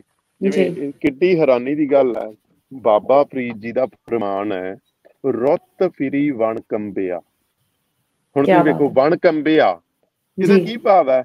ਕਿ ਰੁੱਤ ਦੇ ਬਦਲਣ ਨੂੰ ਵਣ ਜਿਹੜਾ ਉਹ ਮਹਿਸੂਸ ਕਰਦਾ। ਬਿਲਕੁਲ। ਜਿਵੇਂ ਅਸੀਂ ਰੁੱਤ ਬਦਲਣ ਨੂੰ ਮਹਿਸੂਸ ਕਰਦੇ ਹਾਂ ਵਣ ਵੀ ਮਹਿਸੂਸ ਕਰਦਾ। ਸੋ ਵਣ ਦੇ ਵਿੱਚ ਵੀ ਜਾਨ ਹੈ। ਵਣ ਵਣ ਵੀ ਇੱਕ ਜੀਵਤ ਸਜੀਵ ਚੀਜ਼ ਹੈ ਇੱਕ। ਵਣ ਜਿਹੜਾ ਉਹ ਸਿਰਫ ਆਈ ਨਹੀਂਗਾ ਵੀ ਲੱਕੜਾਂ ਵੱਢ ਲਓ ਤੇ ਵੇਚ ਦਿਓ ਤੇ ਪੈਸਾ ਕਮਾ ਲਓ। ਵਣ ਇੱਕ ਜਿਉਂਦੀ ਜਾਗਦੀ ਸ਼ੈ ਆ ਸੋ ਪੀਟਰ ਬੋਲੇ ਬਿਨ ਮੈਂ ਹੁਣ ਇਸ ਵਿਸ਼ੇ ਤੇ ਲੇਖ ਵੀ ਲਿਖਿਆ ਉਹ ਇੱਕ ਅੱਧੇ ਦਿਨ ਦੇ ਵਿੱਚ ਮੈਂ ਪ੍ਰਕਾਸ਼ਿਤ ਕਰੂੰਗਾ। ਉਹ ਕਹਿੰਦੇ ਵੀ ਜਿਹੜੇ ਦਰਖਤ ਹੈ ਨਾ ਉਸ ਕਿਤਾਬ ਦੇ ਵਿੱਚ ਇੱਕ ਚੈਪਟਰ ਹੈ ਉਹਦਾ ਨਾਮ ਹੈ ਲੈਂਗੁਏਜ ਆਫ ਟਰੀਜ਼ ਉਹ ਕਹਿੰਦੇ ਦਰਖਤ ਵੀ ਆਪਸ ਦੇ ਵਿੱਚ ਗੱਲਾਂ ਕਰਦੇ ਆ। ਜੀ। ਦਰਖਤ ਕੱਲੀਆਂ ਗੱਲਾਂ ਨਹੀਂ ਕਰਦੇ ਇੱਕ ਦੂਜੇ ਨੂੰ ਖੁਰਾਕ ਵੀ ਦਿੰਦੇ ਆ ਜੰਗਲ ਦੇ ਵਿੱਚ। ਉਹ ਜੜਾਂ ਦੇ ਰਾਹੀਂ ਉਹਨਾਂ ਦਾ ਇੱਕ ਨੈਟਵਰਕ ਬਣਿਆ ਹੁੰਦਾ। ਸੋ ਜਦੋਂ ਉਹਨਾਂ ਨੂੰ ਪਤਾ ਲੱਗ ਇੱਕ ਦਰਖਤ ਨੂੰ ਪਤਾ ਲੱਗਦਾ ਕਿ ਨਾਲ ਦਾ ਦਰਖਤ ਥੋੜਾ ਕਮਜ਼ੋਰ ਹੋ ਰਿਹਾ ਉਹਨੂੰ ਪੂਰੀ ਖੁਰਾਕ ਨਹੀਂ ਮਿਲ ਰਹੀ ਤਾਂ ਉਹ ਜੜਾਂ ਦੇ ਰਾਹੀਂ ਉਹਨੂੰ ਖੁਰਾਕ ਦਿੰਦਾ। ਜੀ। ਤੇ ਪੂਰੇ ਜੰਗਲ ਦਾ ਇੱਕ ਉਹ ਕਹਿੰਦੇ ਵੀ ਸੋਸ਼ਲ ਨੈਟਵਰਕ ਹੁੰਦਾ। ਜੀ। ਜਿਹਦੇ ਵਿੱਚ ਉਹ ਆਪਸ ਦੇ ਵਿੱਚ ਗੱਲਾਂ ਬਾਤਾਂ ਕਰਦੇ ਆ ਆਪਸ 'ਚ ਉਹਨਾਂ ਦੀਆਂ ਦੋਸਤੀਆਂ ਹੁੰਦੀਆਂ ਕਈ ਵਾਰੀ ਜਿਹੜਾ ਦਰਖਤ ਵੱਢਿਆ ਜਾਂਦਾ ਉਹਦਾ ਇਕੱਲਾ ਮੁੱਢ ਬਚਿਆ ਰਹਿ ਜਾਂਦਾ ਕਈ ਵਾਰੀ ਆਲੇ ਵਾਲੇ ਆਲੇ ਦੁਆਲੇ ਦੇ ਦਰਖਤ ਆ ਜਿਹੜੇ ਉਹ ਇਕੱਠੇ ਹੋ ਕੇ ਉਹ ਮੁੱਢ ਨੂੰ ਜਿਉਂਦਾ ਰੱਖਦੇ ਆ। ਉਹਨੂੰ ਉਹ ਜੜਾਂ ਦੇ ਰਾਹੀਂ ਖੁਰਾਕ ਦੇਈ ਜਾਂਦੇ ਆ ਕਿਉਂਕਿ ਬਿਨਾਂ ਪੱਤਿਆਂ ਤੋਂ ਖੁਰਾਕ ਤਾਂ ਜਾ ਨਹੀਂ ਸਕਦੀ। ਕੱਲੀਆਂ ਕੱਲੀਆਂ ਆਪਦੀਆਂ ਜੜਾਂ ਨਾਲ ਦਰਖਤ ਜਿਉਂਦਾ ਨਹੀਂ ਰਹਿ ਸਕਦਾ। ਕਲੋਰੋਫਿਲ ਜਿਹੜੀ ਉਹ ਪੱਤਿਆਂ ਰਾਹੀਂ ਜਾਣੀ ਹੁੰਦੀ ਆ। ਸੋ ਉਹ ਆਲੇ ਦੁਆਲੇ ਦੇ ਦਰਖਤ ਆ ਜਿਹੜੇ ਉਹਨੂੰ ਪ੍ਰਦਾਨ ਕਰਦੇ ਆ। ਸੋ ਦਰਖਤਾਂ ਦਾ ਆਪਸ ਦੇ ਵਿੱਚ ਇੰਨਾ ਡੂੰਘਾ ਰਿਸ਼ਤਾ ਹੁੰਦਾ। ਸੋ ਮੇਰੀ ਬੇਨਤੀ ਇਹ ਹੈ ਕਿ ਇੱਕ ਜੰਗਲ ਨੂੰ ਉਜਾੜਨਾ ਜਿਹੜਾ ਉਹ ਵੀ ਇੱਕ ਕਿਸਮ ਦਾ ਜੈਨੋਸਾਈਡ ਹੀ ਹੈ। ਬਿਲਕੁਲ। ਹਾਂਜੀ ਤੁਸੀਂ ਕੰਟੀਨਿਊ ਕਰੋ ਜੀ। ਸਾਡੇ ਸਾਡੇ ਲੋਕ ਗੀਤਾਂ ਤੇ ਨਿਗਾਹ ਮਾਰੋ। ਸਾਡੇ ਲੋਕ ਗੀਤਾਂ ਦੇ ਵਿੱਚ ਜੰਗਲਾਂ ਦਾ ਦਰਖਤਾਂ ਦਾ ਕੀ ਕੀ ਕੀ ਰੋਲ ਆ? ਪੰਜਾਬੀ ਦਾ ਇੱਕ ਲੋਕ ਗੀਤ ਹੈ ਬਿਰਖਾਂ ਦੇ ਗੀਤ ਸੁਣ ਕੇ ਮੇਰੇ ਦਿਲ ਵਿੱਚ ਚਾਨਣ ਹੋਇਆ। ਜੀ। ਇਹਦੇ ਤੋਂ ਕੀ ਭਾਵ ਇਹਦੇ ਤੋਂ ਭਾਵ ਇਹ ਹੈ ਕਿ ਦਰਖਤ ਹੈ ਜਿਹੜਾ, ਉਹ ਸਿਰਫ ਸਾਡੇ ਵਾਸਤੇ ਕੋਈ ਪਦਾਰਥਕ ਚੀਜ਼ ਨਹੀਂਗੀ ਜਿਹੜੀ ਜਿਹਨੂੰ ਵੱਢ ਕੇ ਅਸੀਂ ਲੱਕੜ ਵੇਚ ਲਈਏ ਤੇ ਪੈਸਾ ਕਮਾ ਲਈਏ, ਦਰਖਤ ਹੈ ਜਿਹੜਾ ਸਾਡੇ ਵਾਸਤੇ ਉਹ ਅਧਿਆਤਮਿਕ ਉਹਦਾ ਦਰਜਾ ਵੀ ਹੈ, ਜਿਹਨੂੰ ਵੇਖ ਕੇ, ਜਿਹਦੇ ਗੀਤ ਸੁਣ ਕੇ ਸਾਡੇ ਦਿਲ ਦੇ ਵਿੱਚ ਚਾਨਣ ਹੁੰਦਾ ਇੱਕ ਹੋਰ ਤੁਹਾਨੂੰ ਮੈਂ ਗੀਤ ਹੈ ਜਿਹੜਾ, ਪੰਜਾਬੀ ਲੋਕ ਗੀਤ ਹੈ ਜਿਹੜਾ, ਉਹ ਤੁਹਾਡੇ ਨਾਲ ਸਾਂਝਾ ਕਰਦਾ ਤੇ ਉਹਦੀ ਖਾਸ ਗੱਲ ਇਹ ਹੈ ਕਿ ਇਸ ਲੋਕ ਗੀਤ ਦੀ, ਪੰਜਾਬੀ ਲੋਕ ਗੀਤ ਦੀ ਸਪਿਰਿਟ ਸੋ ਇਸ ਲੋਕ ਗੀਤ ਦੀ ਸਪਿਰਿਟ ਜਿਹੜੀ ਕਿਤਾਬ ਬਾਰੇ ਮੈਂ ਤੁਹਾਨੂੰ ਦੱਸ ਕੇ ਹਟਿਆ ਪੀਟਰ ਬੋਲੇ ਬਿੰਦ ਦੀ ਉਹ ਉਹਦੇ ਸਿੱਟਿਆਂ ਦੇ ਬਿਲਕੁਲ ਨਾਲ ਹੈ ਜਿਹੜੀ ਉਹ ਮੇਲ ਖਾਂਦੀ ਹੈ। ਲੋਕ ਗੀਤ ਹੈ ਕੱਲਾ ਰੁੱਖ ਨਾ ਰੋਹੀ ਦੇ ਵਿੱਚ ਹੋਵੇ ਤੇ ਕੱਲਾ ਨਾ ਹੋਵੇ ਪੁੱਤ ਜੱਟ ਦਾ ਸੋ ਕੱਲਾ ਰੁੱਖ ਜਿਹੜਾ ਉਹ ਕਹਿੰਦੇ ਵੀ ਕੱਲਾ ਰੁੱਖ ਨਹੀਂ ਹੋਣਾ ਚਾਹੀਦਾ ਰੁੱਖ ਜਿਹੜੇ ਇਕੱਠੇ ਹੋਣੇ ਚਾਹੀਦੇ ਆ। ਬਿਲਕੁਲ। ਐਗਜ਼ੈਕਟਲੀ ਸੇਮ ਗੱਲ ਪੀਟਰ ਵੋਲੇਬਨ ਕਹਿ ਰਿਹਾ ਆਪਣੀ ਕਿਤਾਬ ਦੇ ਵਿੱਚ। ਉਹ ਕਹਿੰਦਾ ਵੀ ਜਿਹੜਾ ਕੱਲਾ ਰੁੱਖ ਹੈ ਉਹਦੀ ਉਮਰ ਘਟ ਜਾਂਦੀ। ਉਹ ਕਹਿੰਦਾ ਪਾਸੇ ਕਰਕੇ ਦਰਖਤ ਨੂੰ ਲਾ ਦਿਓ ਉਹਦੀ ਉਮਰ ਘਟ ਜੂਗੀ ਜਿਹੜੇ ਜੰਗਲ ਦੇ ਵਿੱਚ ਦਰਖਤ ਹੋਣਗੇ ਜਿਨ੍ਹਾਂ ਦੇ ਆਲੇ ਦੁਆਲੇ ਹੋਰ ਦਰਖਤ ਹੋਣਗੇ ਜਿਹੜਾ ਦਰਖਤ ਇੱਕ ਸੋਸ਼ਲ ਨੈਟਵਰਕ ਦੇ ਵਿੱਚ ਜੰਗਲ ਦੇ ਵਿੱਚ ਬਚਿਆ ਹੋਇਆ ਹੋਊਗਾ ਉਹਦੀ ਉਮਰ ਕਿਤੇ ਜ਼ਿਆਦਾ ਹੋਊਗੀ। ਕੱਲੇ ਖੜੇ ਦਰਖਤ ਨਾਲੋਂ। ਸੋ ਇਹ ਸਾਡੇ ਪੰਜਾਬੀ ਸੱਭਿਆਚਾਰ ਦੇ ਵਿੱਚ ਸਾਡੇ ਅਵਚੇਤਨ ਨੂੰ ਹੀ ਇਹਨਾਂ ਗੱਲਾਂ ਦਾ ਪਹਿਲਾਂ ਹੀ ਪਤਾ ਸੀਗਾ। ਕਿ ਰੁੱਖ ਜਿਹੜੇ ਉਹ ਵੀ ਸੋਸ਼ਲ ਬੀਇੰਗਸ ਹੈ। ਉਹ ਵੀ ਸਮਾਜਿਕ ਪ੍ਰਾਣੀ ਹੈ। ਉਹ ਵੀ ਜੇ ਕੱਲਾ ਰੁੱਖ ਖੜਾ ਹੋਵੇ ਉਹ ਵੀ ਚੰਗੀ ਗੱਲ ਨਹੀਂਗੀ ਜੇ ਬੰਦਾ ਕੱਲਾ ਹੋਵੇ ਉਹਦੇ ਸਮਾਜ ਦੇ ਵਿੱਚ ਕੋਈ ਸਬੰਧ ਨਾ ਹੋਣ ਉਹਦੇ ਭੈਣ ਭਰਾ ਨਾ ਹੋਣ ਉਹਦੇ ਦੋਸਤ ਮਿੱਤਰ ਨਾ ਹੋਣ ਉਹ ਵੀ ਮਾੜੀ ਗੱਲ ਹੈ ਉਹ ਵੀ ਬੰਦਾ ਡਿਪਰੈਸ ਹੋ ਜਾਂਦਾ ਤੇ ਜਿਹੜਾ ਦਰਖਤ ਕੱਲਾ ਖੜਾ ਹੋਵੇ ਉਹ ਵੀ ਡਿਪਰੈਸ ਹੋ ਜਾਂਦਾ ਸੋ ਪੰਜਾਬ ਦੇ ਵਿੱਚ ਮੇਰੀ ਬੇਨਤੀ ਹੈ ਕਿ ਪਿਛਲੇ ਕੁਝ ਸਮੇਂ ਤੋਂ ਬਹੁਤ ਵੱਡਾ ਉਜਾੜਾ ਹੋ ਰਿਹਾ ਹੈ ਤੇ ਇਹ ਉਜਾੜਾ ਪੰਜਾਬ ਦੇ ਵਿੱਚ ਨਹੀਂ ਹੋ ਰਿਹਾ ਇਹ ਉਜਾੜਾ ਪੰਜਾਬ ਦਾ ਹੋ ਰਿਹਾ ਬਿਲਕੁਲ। ਪੰਜਾਬ ਦੀ ਵੱਖਰਤਾ ਕੁਦਰਤ ਦੇ ਚਾਰ ਵੱਖੋ ਵੱਖਰੇ ਨਕਸ਼ ਜਿਹੜੇ ਉਹਨਾਂ ਦੇ ਉੱਤੇ ਆਧਾਰਿਤ ਹੈ ਸਾਰੇ ਪੰਜਾਬ ਦੀ ਹੋਂਦ ਜੇ ਉਹ ਚਾਰ ਚੀਜ਼ਾਂ ਮਟੇ ਮਟਾ ਦਿੱਤੀਆਂ ਜਾਣ ਤੇ ਪੰਜਾਬ ਦੀ ਹੋਂਦ ਵੀ ਮਿਟ ਜੂ। ਉਹ ਹੈਗੀਆਂ ਜੀ ਜਿਹੜੀ ਮਿੱਟੀ ਆ ਉਹਦਾ ਉਪਜਾਊਪਣ ਧਰਤੀ ਹੇਠਲਾ ਪਾਣੀ ਪੰਜਾਬ ਦੇ ਜੰਗਲ ਤੇ ਜੀ। ਤੇ ਇੱਕ ਹੋਰ। ਸੋ ਇਹ ਜਿਹੜੀਆਂ ਚੀਜ਼ਾਂ ਨੇ ਇਹਨਾਂ ਨਕਸ਼ਾ ਤੋਂ ਹੁਣ ਜਿਵੇਂ ਪੰਜਾਬ ਦਾ ਪਾਣੀ ਆ ਜਿਹੜਾ ਉਹ ਤੇ ਪੰਜਾਬ ਦੇ ਦਰਿਆ ਸੌਰੀ ਜੀ। ਪੰਜਾਬ ਦੇ ਦਰਿਆ ਧਰਤੀ ਹੇਠਲਾ ਪਾਣੀ ਮਿੱਟੀ ਦਾ ਉਪਜਾਊਪਣ ਤੇ ਪੰਜਾਬ ਦੇ ਜੰਗਲ। ਜੇ ਇਹ ਚਾਰੇ ਚੀਜ਼ਾਂ ਮਿਟਾ ਦਿੱਤੀਆਂ ਜਾਣ ਤਾਂ ਪੰਜਾਬ ਦਾ ਨਾਂ ਹੀ ਨਹੀਂ ਰਹਿ ਜਾਣਾ। ਹੁਣ ਤੁਸੀਂ ਵੇਖੋ ਵੀ ਪਿਛਲੇ ਸਮੇਂ ਤੋਂ ਕੀ ਹੋ ਰਿਹਾ। ਧਰਤੀ ਹੇਠਲਾ ਪਾਣੀ ਮੁੱਕ ਰਿਹਾ ਦਰਿਆ ਪਹਿਲਾਂ ਸੁੱਕੇ ਪਏ ਆ ਮਿੱਟੀ ਦਾ ਉਪਜਾਊਪਣ ਖਤਮ ਹੋ ਰਿਹਾ ਤੇ ਹੁਣ ਜੰਗਲ ਆ ਜਿਹੜੇ ਜਿਹੜੇ ਲਗਭਗ ਖਤਮ ਹੋ ਚੁੱਕੇ ਆ ਤੇ ਮਾੜੀ ਉਹਨਾਂ ਦੀ ਰਹਿੰਦ ਖੂੰਦ ਆ ਜਿਹੜੀ ਉਹ ਵੀ ਖਤਮ ਕੀਤੀ ਜਾ ਰਹੀ ਆ। ਇਹ ਸਾਰੀਆਂ ਚੀਜ਼ਾਂ ਜਦੋਂ ਖਤਮ ਹੋ ਗਈਆਂ ਤਾਂ ਪੰਜਾਬ ਪੰਜਾਬ ਨਹੀਂ ਰਹਿਣਾਗਾ। ਉਹ ਕੁਝ ਹੋਰ ਬਣ ਜਾਣਾ। ਉਹ ਤਾਂ ਆਪਦੇ ਨਾਂ ਤੋਂ ਹੀ ਦੂਰ ਹੋ ਜਾਣਾ ਜਿਹਦਾ ਨਾਂ ਹੀ ਪੰਜਾਬ ਹੈ। ਸੂਬਿਆਂ ਦੇ ਨਾਂ ਤੋਂ ਹੀ ਦੂਰ ਹੋ ਜਾਣਾ ਸੋ ਇਹ ਲੜਾਈ ਹੈ ਜਿਹੜੀ ਇਹ ਸੰਘਰਸ਼ ਖੜਾ ਇਹ ਪੰਜਾਬ ਦੀ ਹੋਂਦ ਦਾ ਸੰਘਰਸ਼ ਹੈ। ਨਾ ਕਿ ਇਹ ਕਿਤੇ ਨਿੱਕੇ ਮੋਟੇ ਜੰਗਲ ਜਿਹਨੂੰ ਕਈ ਲੋਕੀ ਸੋਚਦੇ ਆ। ਹੁਣ ਜਿਵੇਂ ਇੱਕ ਮਿੱਤਰ ਨਾਲ ਮੇਰੀ ਗੱਲ ਹੋਈ ਉਹ ਕਹਿੰਦੇ ਵੀ ਇਹੋ ਜਿਹੇ ਜੰਗਲ ਤਾਂ ਬਥੇਰੇ ਹੋਣੇ ਆ ਪੰਜਾਬ ਦੇ ਵਿੱਚ। ਜੀ। ਕੀ ਹੋ ਜਾਊਗਾ ਜੇ ਇੱਕ ਪੱਟਿਆ ਵੀ ਜਾਊਗਾ। ਮੈਂ ਇਸ ਤਰ੍ਹਾਂ ਨਹੀਂ ਸੋਚਦਾਗਾ। ਮੈਂ ਇਹ ਸੋਚਦਾ ਕਿ ਨਹੀਂ ਹਰ ਜੰਗਲ ਹਰ ਝਿੜੀ ਹਰ ਛੱਪੜ ਹਰ ਨਦੀ ਹਰ ਥਾਂ ਹਰ ਚੀਜ਼ ਐ ਮੈਂ ਉਹਨਾਂ ਦੀ ਗਿਣਤੀ ਵਧਣੀ ਚਾਹੀਦੀ ਹੈ ਨਾ ਕਿ ਘਟਣੀ ਚਾਹੀਦੀ ਹੈ ਘਟੀ ਤਾਂ ਉਹ ਪਹਿਲੇ ਹੀ ਇੰਨੀ ਪਈ ਹੈ ਕਿ ਉਹ ਕ੍ਰਿਟੀਕਲ ਜਿਵੇਂ ਆਪਾਂ ਕਹਿ ਦਿੰਦੇ ਆ ਵੀ ਮਰੀਜ਼ ਆ ਜਿਹੜਾ ਉਹ ਕ੍ਰਿਟੀਕਲ ਕੰਡੀਸ਼ਨ ਦੇ ਵਿੱਚ ਪੰਜਾਬ ਤਾਂ ਪਹਿਲੇ ਕ੍ਰਿਟੀਕਲ ਕੰਡੀਸ਼ਨ ਦੇ ਵਿੱਚ ਹੋਰ ਤਾਂ ਪੰਜਾਬ ਦੀ ਜਿਹੜੀ ਆਬੋ ਹਵਾ ਪੰਜਾਬ ਦਾ ਵਾਤਾਵਰਣ ਜਿਹੜਾ ਉਹ ਹੋਰ ਜੰਗਲ ਗਵਾਉਣਾ ਹੋਰ ਪਾਣੀ ਗਵਾਉਣਾ ਜਿਹੜਾ ਉਹ ਅਫੋਰਡ ਹੀ ਨਹੀਂ ਕਰਦਾਗਾ। ਜੀ। ਹਾਂਜੀ। ਤੁਸੀਂ ਬੜੀ ਵਧੀਆ ਗੱਲ ਕਹੀ ਹੈ ਕਿ ਜਿਵੇਂ ਪੰਜਾਬ ਦਾ ਦਰਿਆਵਾਂ ਦੀ ਵੀ ਤੁਸੀਂ ਗੱਲ ਕੀਤੀ ਹੈ ਕਿ ਉਹ ਵੀ ਇੱਕ ਜਿਹੜੇ ਚਾਰ ਪਿਲਰਸ ਨੇ ਪੰਜਾਬ ਦੇ ਉਹਦੇ ਵਿੱਚ ਦਰਿਆ ਵੀ ਇੱਕ ਨੇ ਤੇ ਪੰਜਾਬ ਦਾ ਜਿਹੜਾ ਨਾਮ ਹੈ ਉਹ ਵੀ ਪੰਜ ਦਰਿਆਵਾਂ ਦੀ ਧਰਤੀ ਕਿਹਾ ਜਾਂਦਾ ਹੈ। ਹੁਣ ਅਸੀਂ ਜੇ ਇਸ ਜੰਗਲਾਤ ਦੀ ਗੱਲ ਕਰੀਏ ਮੱਤੇਵਾੜਾ ਦੇ ਜੰਗਲਾਂ ਦੀ ਤੇ ਇਹਦੇ ਨਾਲ ਹੀ ਸਤਲੁਜ ਦਰਿਆ ਹੈ। ਤੇ ਦੇਖਿਆ ਜਾਵੇ ਤੇ ਇਹ ਜਿਹੜੇ ਜੰਗਲਾਤ ਦੇ ਉੱਪਰ ਜੇ ਅਸੀਂ ਸਨਤੀਕਰਨ ਕਰ ਦਿੰਨੇ ਆ ਕਾਰਖਾਨੇ ਤੇ ਜੇ ਅਸੀਂ এনवायरमेंट ਨੂੰ ਪੋਲਿਊਟ ਕਰਦੇ ਆ ਤਾਂ ਉਹਦਾ ਸਭ ਤੋਂ ਜਿਹੜਾ ਵੱਡਾ ਅਸਰ ਹੈ ਉਹ ਸਤਲੁਜ ਦਰਿਆ ਤੇ ਵੀ ਪਏਗਾ। ਹਾਂਜੀ। ਬਿਲਕੁਲ ਬਹੁਤ ਅੱਛਾ ਤੇ ਅੱਗੇ ਸਾਡੇ ਕੋਲ ਜਿਹੜੇ ਪੰਜ ਦਰਿਆ ਸੀ ਹੁਣ ਤਿੰਨ ਰਹਿ ਗਏ ਨੇ। ਤਿੰਨ ਦੇ ਵੀ ਹੁਣ ਦੇਖ ਲਓ ਵੀ ਕਿੰਨਾ ਜ਼ਿਆਦਾ ਪਹਿਲਾਂ ਜਿਹੜੀ ਬੁੱਢਾ ਨਹਿਰ ਸੀ ਜਿਹੜੀ ਬੁੱਢਾ ਦਰਿਆ ਜਿਹਨੂੰ ਕਿਹਾ ਜਾਂਦਾ ਹੈ ਉਹਨੂੰ ਆਲਰੇਡੀ ਕਾਲਾ ਕਰ ਚੁੱਕੇ ਆ ਉਹ ਨਹਿਰ ਦਾ ਕੀ ਬਣ ਚੁੱਕਾ ਹੈ ਸਾਰਿਆਂ ਨੂੰ ਪਤਾ ਹੈਗਾ। ਉਹ ਸਾਡੇ ਵਾਸਤੇ ਇੱਕ ਵੱਡੀ ਉਦਾਹਰਣ ਹੈ। ਤੇ ਹੁਣ ਜੇ ਅਸੀਂ ਸਤਲੁਜ ਦਰਿਆ ਨੂੰ ਇਹਦਾ ਕੀ ਬਣੇਗਾ? ਇਹ ਦੇਖਿਆ ਜਾਣਾ ਚਾਹੀਦਾ ਹੈ। ਦੇਖੋ ਜੀ ਜਿਹੜਾ ਸਤਲੁਜ ਦਰਿਆ ਹੈ ਉਹ ਵੀ ਪਹਿਲਾਂ ਹੀ ਖਤਰੇ ਵਿੱਚ ਪਿਆ ਹੋਇਆ ਪਰ ਜਿਹੜੇ ਪੰਜਾਬ ਦੇ ਵਿੱਚ ਅਨੇਕਾਂ ਹੀ ਹੋਰ ਛੋਟੇ ਨਦੀਆਂ ਨਾਲੇ ਸੀਗੇ। ਜੀ। ਜਿਵੇਂ ਵੇਈ ਨਦੀ ਸੀ। ਦੋ ਨਦੀਆਂ ਸੀਗੀਆਂ ਚਿੱਟੀ ਤੇ ਕਾਲੀ ਵੇਈ। ਉਹ ਵੀ ਨਹੀਂ ਸਾਡੇ ਤੋਂ ਬਚਾਈਆਂ ਗਈਆਂ ਹਾਲਾਂਕਿ ਉਹਨੇ ਉਹਦੀ ਵੇਈ ਦੀ ਕਿੱਡੀ ਵੱਡੀ ਮਹਾਨਤਾ ਹੁਣ ਉਹ ਨਦੀ ਦੇ ਰੂਪ ਉੱਥੇ ਕੰਮ ਹੋਇਆ ਪਰ ਉਹ ਨਦੀ ਦੇ ਰੂਪ ਚ ਨਹੀਂ। ਪਾਣੀ ਮੈਂ ਉੱਥੇ ਜਾ ਕੇ ਦੇਖਿਆ ਉਹ ਖੜਾ ਹੀ ਹੈ ਉਹਨਾਂ ਵਗਦਾ ਨਹੀਂਗਾ ਪਾਣੀ। ਉਹ ਵਗਦੀ ਕੁਦਰਤੀ ਨਦੀ ਵਗਦੀ ਹੁੰਦੀ ਹੈ ਜਿਵੇਂ ਉਵੇਂ ਵਗਦੀ ਨਦੀ ਨਹੀਂਗੀ ਉਹ। ਜੀ। ਸੋ ਪੰਜਾਬ ਦੇ ਵਿੱਚ ਇਹ ਉਜਾੜਾ ਜਿਹੜਾ ਬਹੁਤ ਵੱਡੇ ਪੱਧਰ ਤੇ ਹੋ ਚੁੱਕਿਆ ਤੇ ਜਿਹੜਾ ਜੰਗਲ ਹੈ ਉਹ ਕਿਸੇ ਖੇਤਰ ਦਾ ਜਿਹੜਾ ਕੁਦਰਤੀ ਸੰਤੁਲਨ ਹੈ ਉਹਨੂੰ ਬਣਾਈ ਰੱਖਣ ਦੇ ਵਿੱਚ ਪਤਾ ਹੀ ਨਹੀਂ ਕਿੰਨੇ ਤਰੀਕਿਆਂ ਨਾਲ ਜੰਗਲ ਯੋਗਦਾਨ ਪਾਉਂਦਾ। ਬਿਲਕੁਲ ਜੀ। ਜਿਵੇਂ ਜੰਗਲ ਆ ਜਿਹੜਾ ਉਹ ਮਿੱਟੀ ਹੈ ਜਿਹੜੀ ਉਹਨੂੰ ਖੁਰ ਨੂੰ ਬਚਾਉਂਦਾ। ਜਿਹੜਾ ਮੀਂਹ। ਦਾ ਪਾਣੀ ਹੈ ਉਹਨੂੰ ਹੌਲੀ ਹੌਲੀ ਜੰਗਲ ਆਪਣੇ ਵਿੱਚ ਜੀਰਦਾ ਤੇ ਧਰਤੀ ਦੇ ਵਿੱਚ ਘਰ ਲਈ ਜਾਂਦਾ। ਜਿੱਥੇ। ਧਰਤੀ ਰੜੀ ਹੈ ਉੱਥੇ ਮੀਂਹ ਦਾ ਪਾਣੀ ਆਉਂਦਾ ਤੇ ਰੁੜ ਕੇ ਦੂਰ ਚਲਿਆ ਜਾਂਦਾ।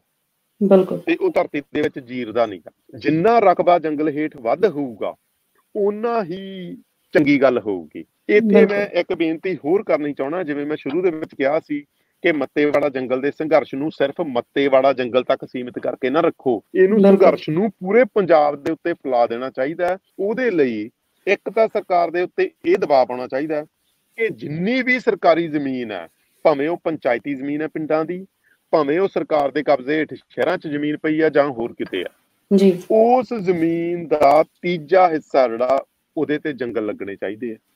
ਜੀ। ਨਵੇਂ ਸਿਰੇ ਤੋਂ। ਹਰ ਹਰ। ਪਿੰਡ ਦੀ ਜਿੰਨੀ ਵੀ ਸ਼ਾਮਲਾਟ ਹੈ ਪੰਚਾਇਤੀ ਜ਼ਮੀਨ ਹੈ ਉਹਦਾ ਤੀਜਾ ਹਿੱਸਾ ਜਿਹੜਾ। ਉਹਦੇ ਤੇ ਜੰਗਲ ਲਾਉਣੇ ਚਾਹੀਦੇ ਆ ਸਰਕਾਰ ਨੂੰ। ਜੀ। ਉਹਨੂੰ ਖੇਤੀ ਹੇਠੋਂ ਕੱਢ ਕੇ। ਤੇ ਜਿਹੜੀ ਸ਼ਹਿਰਾਂ ਦੇ ਵਿੱਚ ਬੇਬਾਦ ਸਰਕਾਰੀ ਜ਼ਮੀਨਾਂ ਬਹੁਤ ਥਾਵਾਂ ਪਈਆਂ ਉਹਨਾਂ ਤੇ ਸਾਰੇ ਤੇ ਸਾਰੇ ਤੇ ਉਹਦੇ ਤੀਜੇ ਹਿੱਸੇ ਨਹੀਂ ਉਹਦੇ ਤੇ ਸਾਰੇ ਤੇ ਜੰਗਲ ਲੱਗਣੇ ਚਾਹੀਦੇ ਆ। ਦੂਜੀ ਗੱਲ ਜਿੰਨੀ ਵੀ ਇੰਡਸਟਰੀ ਆ ਵੱਡੀ ਇੰਡਸਟਰੀ ਆ ਜਿਹੜੀ ਇੰਡਸਟਰੀ ਤੇ ਇਹ ਸ਼ਰਤ ਲਾਉਣੀ ਚਾਹੀਦੀ ਹੈ ਵੀ ਜਿੰਨੇ ਜਗ੍ਹਾ ਦੇ ਵਿੱਚ ਕੋਈ ਸਨਤ ਲੱਗਦੀ ਹੈ ਉਹਦਾ ਚੌਥਾ ਹਿੱਸਾ ਜ਼ਮੀਨ ਹੈ ਜਿਹੜੀ ਉਹਦੇ ਤੇ ਉਹ ਸਨਤ ਦੀ ਜ਼ਿੰਮੇਵਾਰੀ ਹੋਵੇ ਵੀ ਉਹ ਜੰਗਲ ਲਾਵੇ। ਮੰਨ ਲਓ ਕੋਈ। ਫੈਕਟਰੀ ਹੈ ਜਿਹੜੀ ਉਹ 50 ਕੁ ਏਕੜ ਦੇ ਵਿੱਚ ਲੱਗੀ ਹੈ। ਤਾਂ ਉਸ ਜੀ। 50 ਏਕੜ ਦੇ ਵਿੱਚੋਂ 12.5 ਏਕੜ ਜਿਹੜਾ ਉਹ ਜੰਗਲ ਹੇਠ ਰਕਬਾ ਚਾਹੀਦਾ ਤੇ ਇਹ ਜ਼ਿੰਮੇਵਾਰੀ ਵੀ ਉਸ ਸਨਤ ਦੀ ਚਾਹੀਦੀ ਇੱਕ ਗੱਲ ਮੈਂ ਹੋਰ ਇਹ ਤਾਂ ਸਰਕਾਰ ਨੂੰ ਜਿਹੜੇ ਸਰਕਾਰ ਨੇ ਕੰਮ ਕਰਨੇ ਆ ਦੋ ਉਹ ਹੈ। ਜਿਹਦੇ ਵਾਸਤੇ ਸਾਰਿਆਂ ਨੂੰ ਸਰਕਾਰ ਦੇ ਉੱਤੇ ਦਬਾਅ ਪਾਉਣਾ ਚਾਹੀਦਾ ਇੱਕ ਹੋਰ। ਗੱਲ ਮੈਂ ਕਹਿਣੀ ਚਾਹਣਾ ਉਹ ਇਹ ਹੈ ਕਿ ਜਿਹੜੇ ਸਾਡੇ ਸੱਜਣ ਸਾਡੇ ਵਰਗੇ ਸੋ ਇਹ ਇਹ ਅਸੀਂ ਕੰਮ ਕਰਨਾ ਇਹ ਸਾਡੀ ਜ਼ਿੰਮੇਵਾਰੀ ਹੈ ਜਿਹੜੇ ਪ੍ਰਦੇਸ਼ਾਂ ਦੇ ਵਿੱਚ ਵਸਦੇ ਆ ਸਾਡੇ ਵਰਗੇ ਉਹਨਾਂ ਦੇ ਸਾਹਮਣੇ ਮੈਂ ਇਹ ਬੇਨਤੀ ਕਰਨਾ ਚਾਹਣਾ ਤੇ ਮੈਂ ਆਪ ਵੀ ਇਹ ਕੰਮ ਜਿਹੜਾ ਉਹ ਅਗਲੇ ਸਾਲ ਸ਼ੁਰੂ ਕਰਨ ਲੱਗਾ ਕਿ। ਤੁਹਾਡੀ ਜਿੰਨੀ ਵੀ ਜ਼ਮੀਨ ਹੈ ਉਹਦੇ ਘੱਟ ਤੋਂ ਘੱਟ ਤੀਜੇ ਹਿੱਸੇ ਦੇ ਵਿੱਚ ਤੇ ਵੱਧ ਤੋਂ ਵੱਧ ਭਾਵੇਂ ਸਾਰੀ ਦੇ ਵਿੱਚ ਜੰਗਲ ਲਾਓ। ਜੀ। ਜਿਹੜੀ ਦੇਖੋ ਜਿਹੜਾ ਜਿਹੜਾ ਜ਼ਮੀਨ ਦਾ ਠੇਕਾ ਆ ਉਹ ਕੋਈ ਇੰਨਾ ਮੈਟਰ ਨਹੀਂ ਕਰਦਾ ਜੇ ਤੁਸੀਂ ਕਿਸੇ ਬਾਹਰਲੇ ਮੁਲਕ ਦੇ ਵਿੱਚ ਰਹਿੰਦੇ ਹੋ।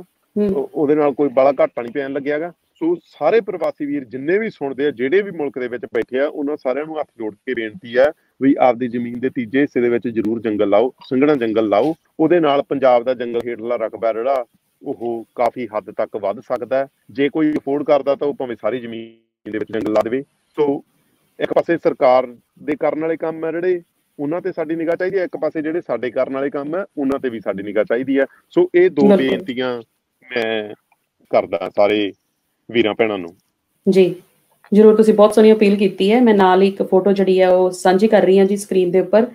ਸੋ ਇਹ ਜੀ ਉਹ ਨਕਸ਼ਾ ਜਿਹੜਾ ਸਰਕਾਰ ਵੱਲੋਂ ਤਿਆਰ ਕੀਤਾ ਗਿਆ ਹੈ ਤੇ ਜਿਹੜੇ ਏਰੀਆ ਦੇ ਵਿੱਚ ਸਰਕਾਰ ਨੇ ਕਿਹਾ ਹੈ ਕਿ ਕਾਰਖਾਨੇ ਜਿਹੜੇ ਸਨਅਤੀ ਪਾਰਕ ਲਗਾਇਆ ਜਾਏਗਾ ਸੋ ਇਹ ਤਸਵੀਰ ਤੁਸੀਂ ਦੇਖ ਸਕਦੇ ਹੋ ਇਹ ਸਰਕਾਰ ਵੱਲੋਂ ਜਿਹੜਾ ਬਣਾਇਆ ਗਿਆ ਨਕਸ਼ਾ ਹੈ ਤੇ ਇਹ ਤੁਸੀਂ ਦੇਖ ਸਕਦੇ ਹੋ ਕਿ ਬਹੁਤ ਹੀ ਜਿਹੜਾ ਲਾਗੇ ਹੈ ਉਹ ਕਹਿ ਰਹੇ ਨੇ ਕਿ ਅਸੀਂ। ਜੰਗਲ ਦੇ ਵਿੱਚ ਭਾਵੇਂ ਨਹੀਂ ਲਗਾ ਰਹੇ ਉਹਦੇ ਲਾਗੇ ਲਗਾ ਰਹੇ ਹਾਂ ਬਟ ਉਹਦੀ ਜਿਹੜੀ ਵਿੱਥ ਹੈ ਦੇਖੋ ਬਹੁਤ ਘੱਟ ਹੈ ਤੇ ਇਹਦਾ ਜਿਹੜਾ ਸਿੱਧਾ ਅਸਰ ਹੈ ਉਹ ਜੰਗਲਾਤ ਤੇ ਤੇ ਕੁਦਰਤ ਤੇ ਪਏਗਾ। ਇਹਦਾ ਦੇਖੋ ਜੀ ਇਹਦਾ ਮਤਲਬ ਇਹ ਹੈ ਕਿ ਉਹ ਜੰਗਲ ਤਬਾਹ ਹੋ ਜਾਣਾ। ਜੇ ਇਹ। ਸੰਤੀ ਇਲਾਕਾ ਬਣ ਗਿਆ ਤਾਂ ਉਹ ਜੰਗਲ ਤਬਾਹ ਹੋ ਜਾਣਾ ਉਹਨੂੰ ਕੋਈ ਰੋਕ ਨਹੀਂ ਸਕਦਾ। ਬਿਲਕੁਲ ਜੀ। ਤੇ ਅਜੇ ਸਰਕਾਰ ਜਿਹੜੀ ਹੈ ਰੋਜ਼ ਕੁਛ ਨਾ ਕੁਛ ਬਿਆਨਬਾਜ਼ੀ ਦੇ ਵਿੱਚ ਕਨਫਿਊਜ਼ਨ ਕ੍ਰੀਏਟ ਕਰਨ ਦੀ ਵੀ ਕੋਸ਼ਿਸ਼ ਕਰ ਰਹੀ ਹੈ ਰੋਜ਼ ਨਵੇਂ ਬਿਆਨ ਆ ਰਹੇ ਨੇ ਕਿਉਂਕਿ ਲੋਕਾਂ ਦੇ ਵੱਲੋਂ ਜਿਹੜੀ ਲਹਿਰ ਬਣ ਰਹੀ ਹੈ ਉਹਨੂੰ ਦੇਖ ਕੇ ਸਰਕਾਰ ਜਿਹੜੇ ਹੈ ਇੱਕ ਡਿਪਾਰਟਮੈਂਟ ਕਹਿ ਰਿਹਾ ਕਿ ਨਹੀਂ ਸਾਨੂੰ ਕੋਈ ਜਾਣਕਾਰੀ ਨਹੀਂ ਹੈ ਦੂਸਰਾ ਕੁਝ ਹੋਰ ਕਹਿ ਰਿਹਾ ਹੈ।